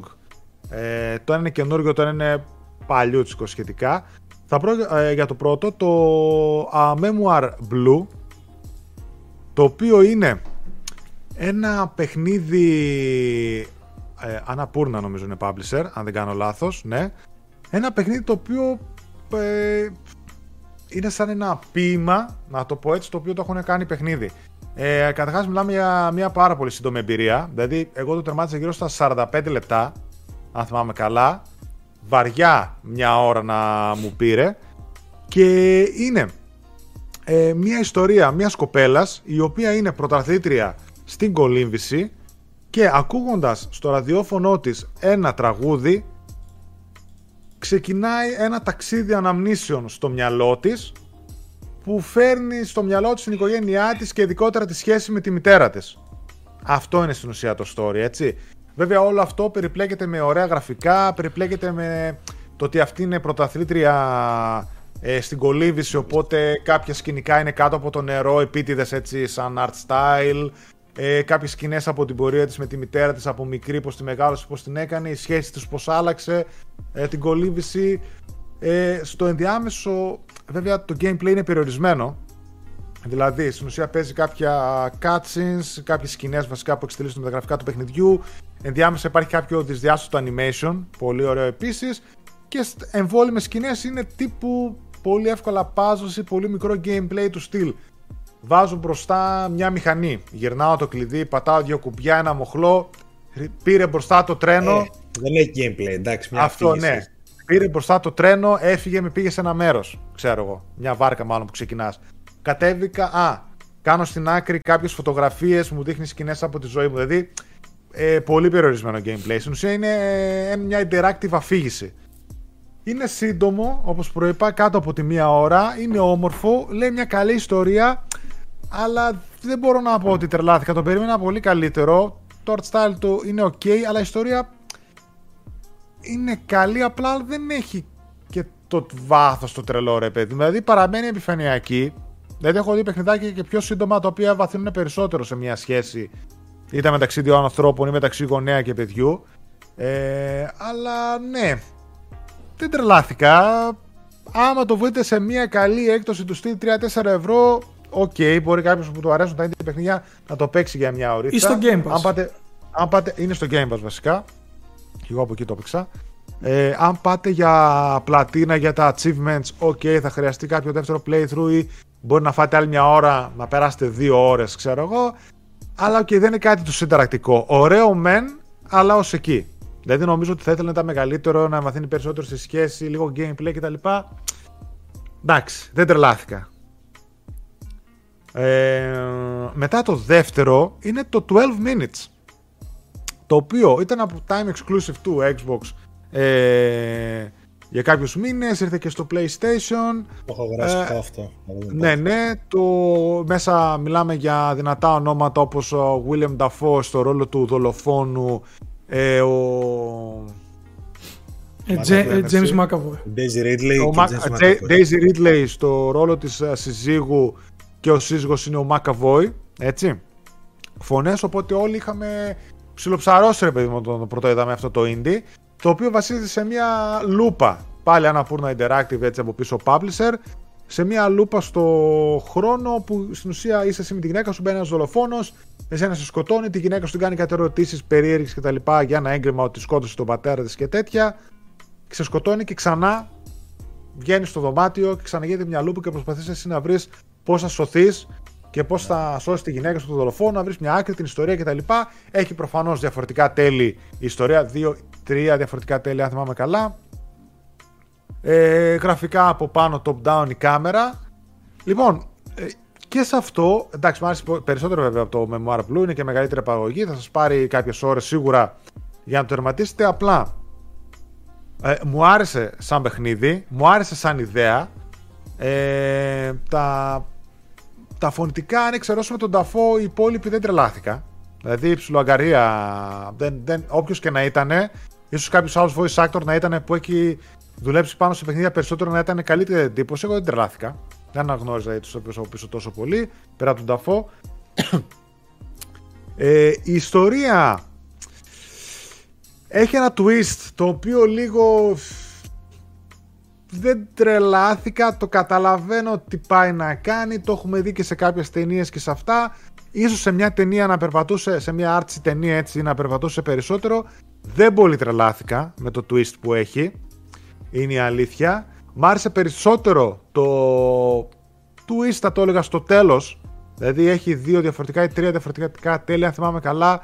Το ένα ειδικότερα μ' άρεσε περισσότερο το πώς καταλήγει το παιχνίδι και μπορεί να σου δώσει έτσι μια λύση του μυστηρίου, εμένα με κούρασε αρκετά. Εκεί εμένα ήταν το ζόρι μου. Δηλαδή, κούρασε αρκετά η λούπα, το, το στυλ πρέπει να κάνεις λίγο στα χαμένα. Και, και μπορεί αυτό το παιχνίδι να σου φάει 10 ώρες. Δηλαδή, εγώ αναγκάστηκα να ανοίξω ε, walkthrough, να ανοίξω βίντεο στο YouTube για να δω πώς να προχωρήσω παρακάτω. Για από ό,τι καταλαβαίνω είναι ότι αν κάνεις ναι, ένα, ε, ένα λαθάκι, άντε ξανά την αρχή το process. Αυτό ακριβώς. Ξανά και ξανά κουράστηκα από τη στιγμή, άνοιξα walkthrough, είδα ότι από κάτω παραπονιόταν κόσμος. Δηλαδή κάποιοι λέγανε ότι φάγανε 10 ώρες και για να τερματίσουν απλά μια φορά το παιχνίδι, όχι να δουν τα υπόλοιπα τέλη. Να σκιπάρεις ένα μικρό μέρος, αυτό που έχεις ξαναδεί, να σου δίνει επιλογή να το ναι. περάσεις, ρε παιδί μου.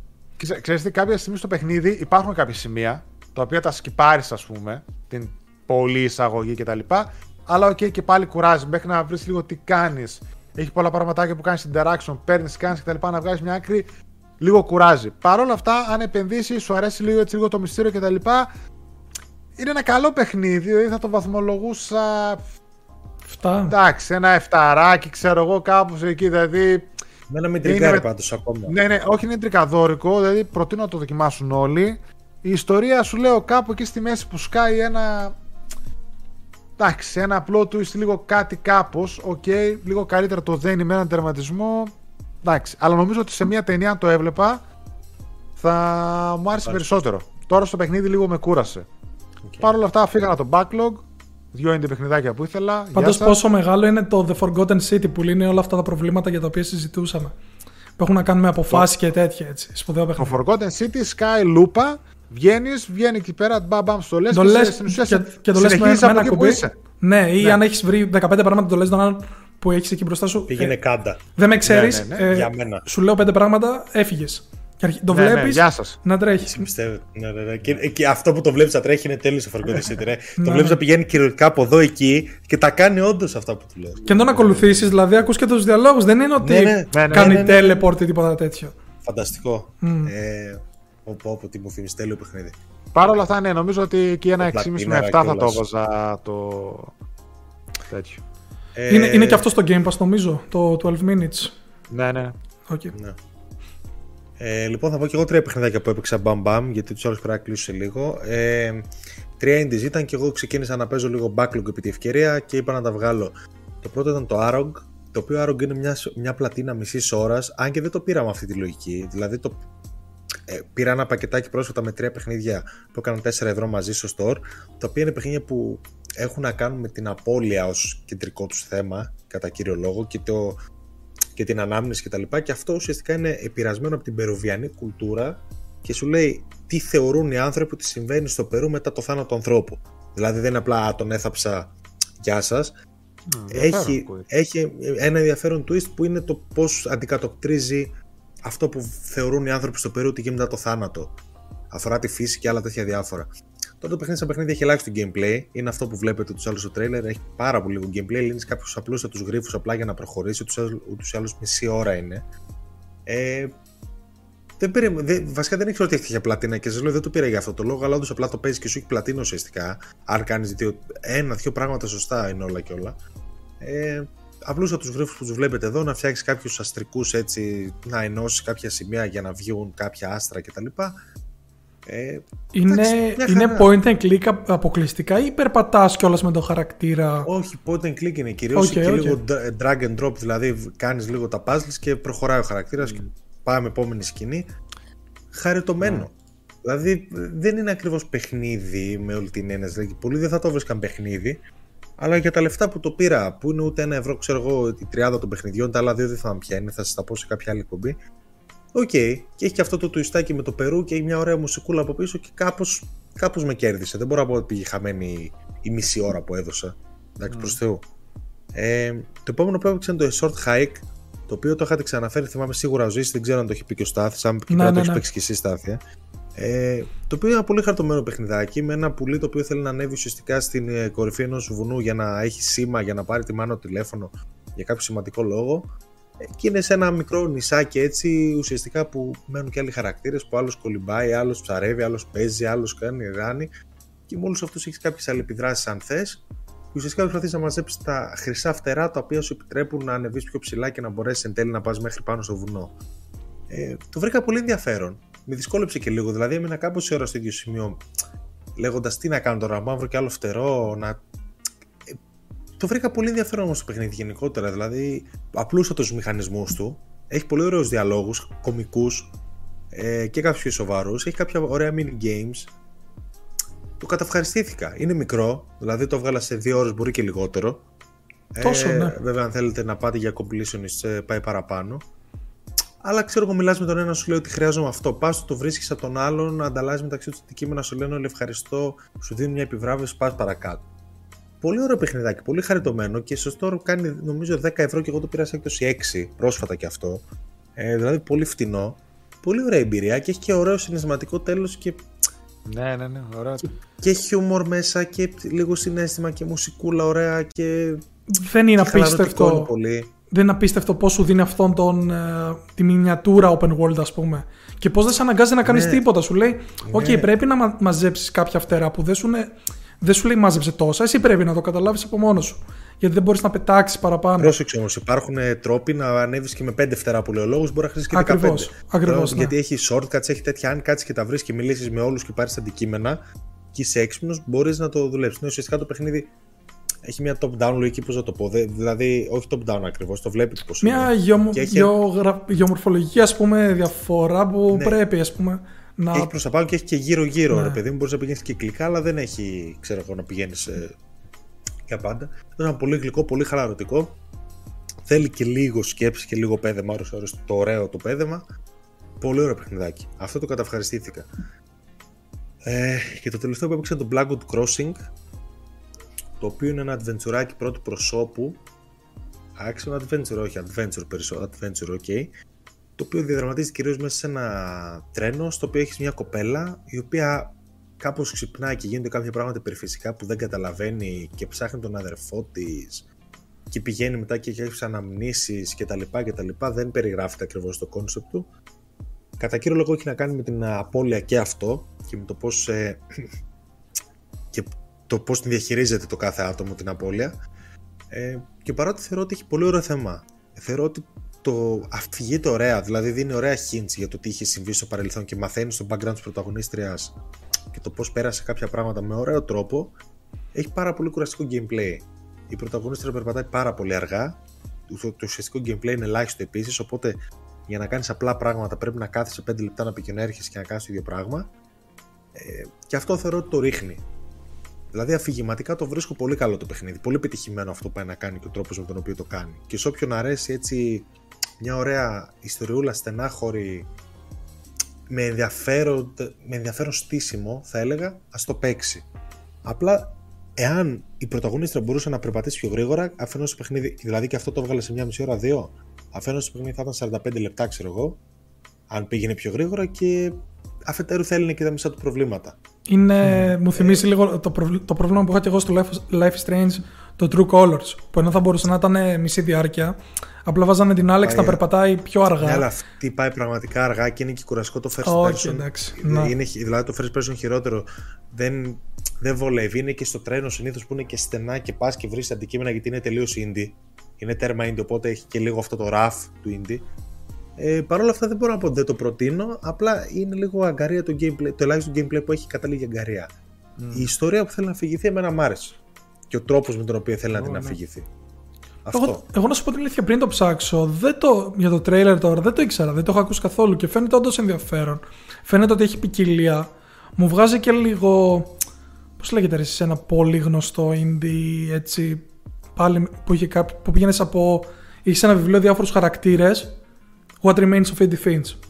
Μου βγάζει λίγο τέτοιο, δεν ξέρω. Έχει κάποια vibes τέτοια γιατί και αυτό παίζει με την απώλεια σου λέω και με το τι έχει χαθεί και το πώς το έχεις διαχειριστεί. Απλά το What Remains of Edith Finch ήταν πολύ πιο πολυπίκυλο, είχε πολύ καλύτερες ιδέες και πολύ πιο έξυπνες και δεν κούραζε το gameplay του καθόλου. Καθόλου, ναι. Εδώ κουράζει από ένα σημείο και μετά δυστυχώς. Αλλά παρόλα αυτά θεωρώ ότι είναι το παιχνίδι του 5 ευρώ το οποίο θα το ευχαριστούν όλοι όσοι το παίξουν.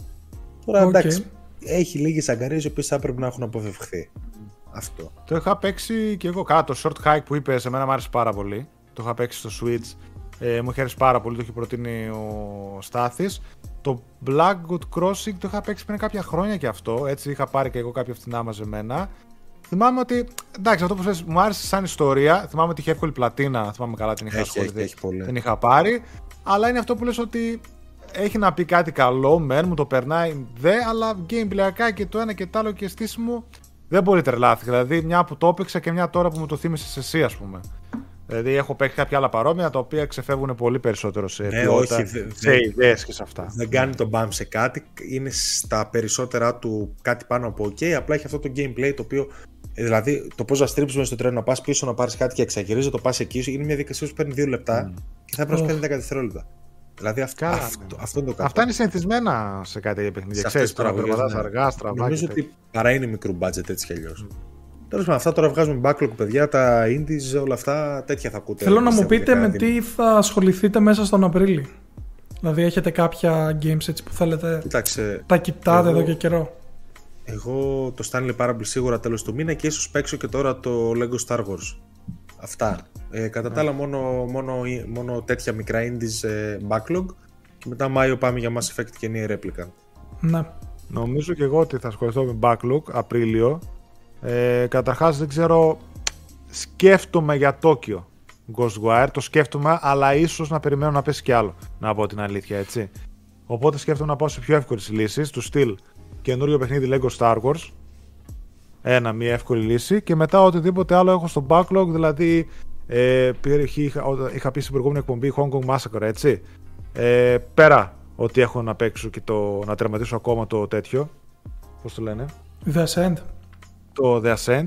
Έτσι. Εκείνο έχω μετά. Θέλω να ξεκινήσω το Suicide of uh, Rachel Foster. Ναι. Αν θυμάμαι καλά. Καλά, 400 indies έχουμε εσεί. Και αυτά δηλαδή.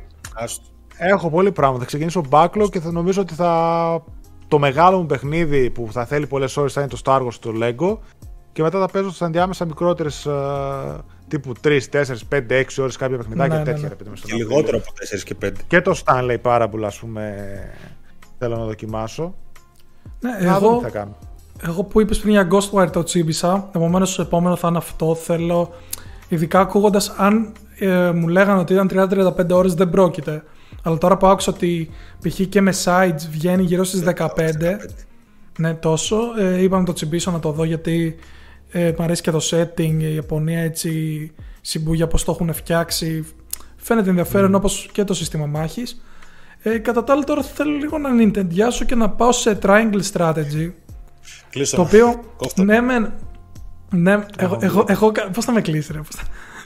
Αυτό ακριβώς. Έχει, πάρει τα, έχει πάρει τα κλειδιά του μαγαζιού.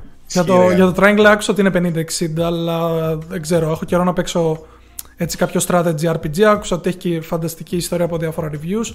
Θα το δούμε. Ε, μετά ίσως Tunic, δηλαδή αν χωρέσει και αυτό κάπου. Δεν το βιάζομαι, αλλά το έχω ήδη κατεβασμένο μέσω Game Pass. Θέλω Εσείς να το δείτε Game Pass, τα έχετε αυτά. Ε, ναι. Και τελευταίο Kirby. Αυτά. Δεν, τώρα, αν, αν καταφέρω μέσα τον Απρίλιο να τελειώσω τουλάχιστον τρία από αυτά τα τέσσερα, θα είμαι τυχερός. Ο Στάθη αντίπερα όχθη μόνο τις τελευταίες εβδομάδες. Αυτό μου ναι. Αν και Ghostwire πρώτα, επομένως Όσοι είστε λοιπόν. δεν σε περιμένετε. Ε, να πω το διαγωνισμό μας πριν κλείσουμε. Άλλη ναι, μια ναι. φορά, έτσι. Να επιθυμίσω, παιδιά, ότι σε αυτό το Gamecast δίνουμε έναν ψηφιακό κωδικό για το Returnal, το αποκλειστικό του PlayStation 5 από την Housemark. Ε, με απλά βηματάκια μπορείτε να λάβετε μέρος στο διαγωνισμό. Subscribe στο κανάλι μας, πατήστε και καμπανάκι να σας έχετε ειδοποιήσει όποτε βγαίνουμε live ή ανεβάζουμε καινούριο βίντεο. Like σε αυτό το βίντεο που βλέπετε. Σχόλιο με hashtag PSAddictGR για να λάβετε μία συμμετοχή. Και αν θέλετε προαιρετικά διπλή συμμετοχή με share στα social media τα δικά σας, το βίντεο της εκπομπής, το βίντεο του διαγωνισμού δηλαδή, με hashtag PSAddictGR. Την επόμενη Κυριακή ο νικητής θα ανακοινωθεί τόσο στο Gamecast που βλέπετε τώρα όσο και στο καινούριο που θα έχουμε με το καλό. Αυτά. Τι να πούμε, μείνετε συντονισμένοι. Έρχονται ωραία πράγματα και μέσα στη βδομάδα. Έτσι. Ναι, να δούμε και τι άλλο θα έχουμε να κάνουμε έτσι από ύλη και τα λοιπά και στο κανάλι και στο site. Να δούμε και τη ισογραφία τι θα γίνει. Τώρα αλλάζουν και τα οικονομικά ε, έτη. Τέλος πάντων, έτσι. Τώρα 1η Απριλίου θα δούμε σίγουρα τώρα από εβδομάδα ξέρεις θα έχουν οικονομικούς απολογισμούς σιγά σιγά εταιρείες. Θα πούμε και κάποια ναι, πραγματάκια, νούμερα, πωλήσεων, το ένα το άλλο από εκεί. Αυτά. Φιλάκια πολλά. Και τα λέμε. Τα λέμε. Τσάου.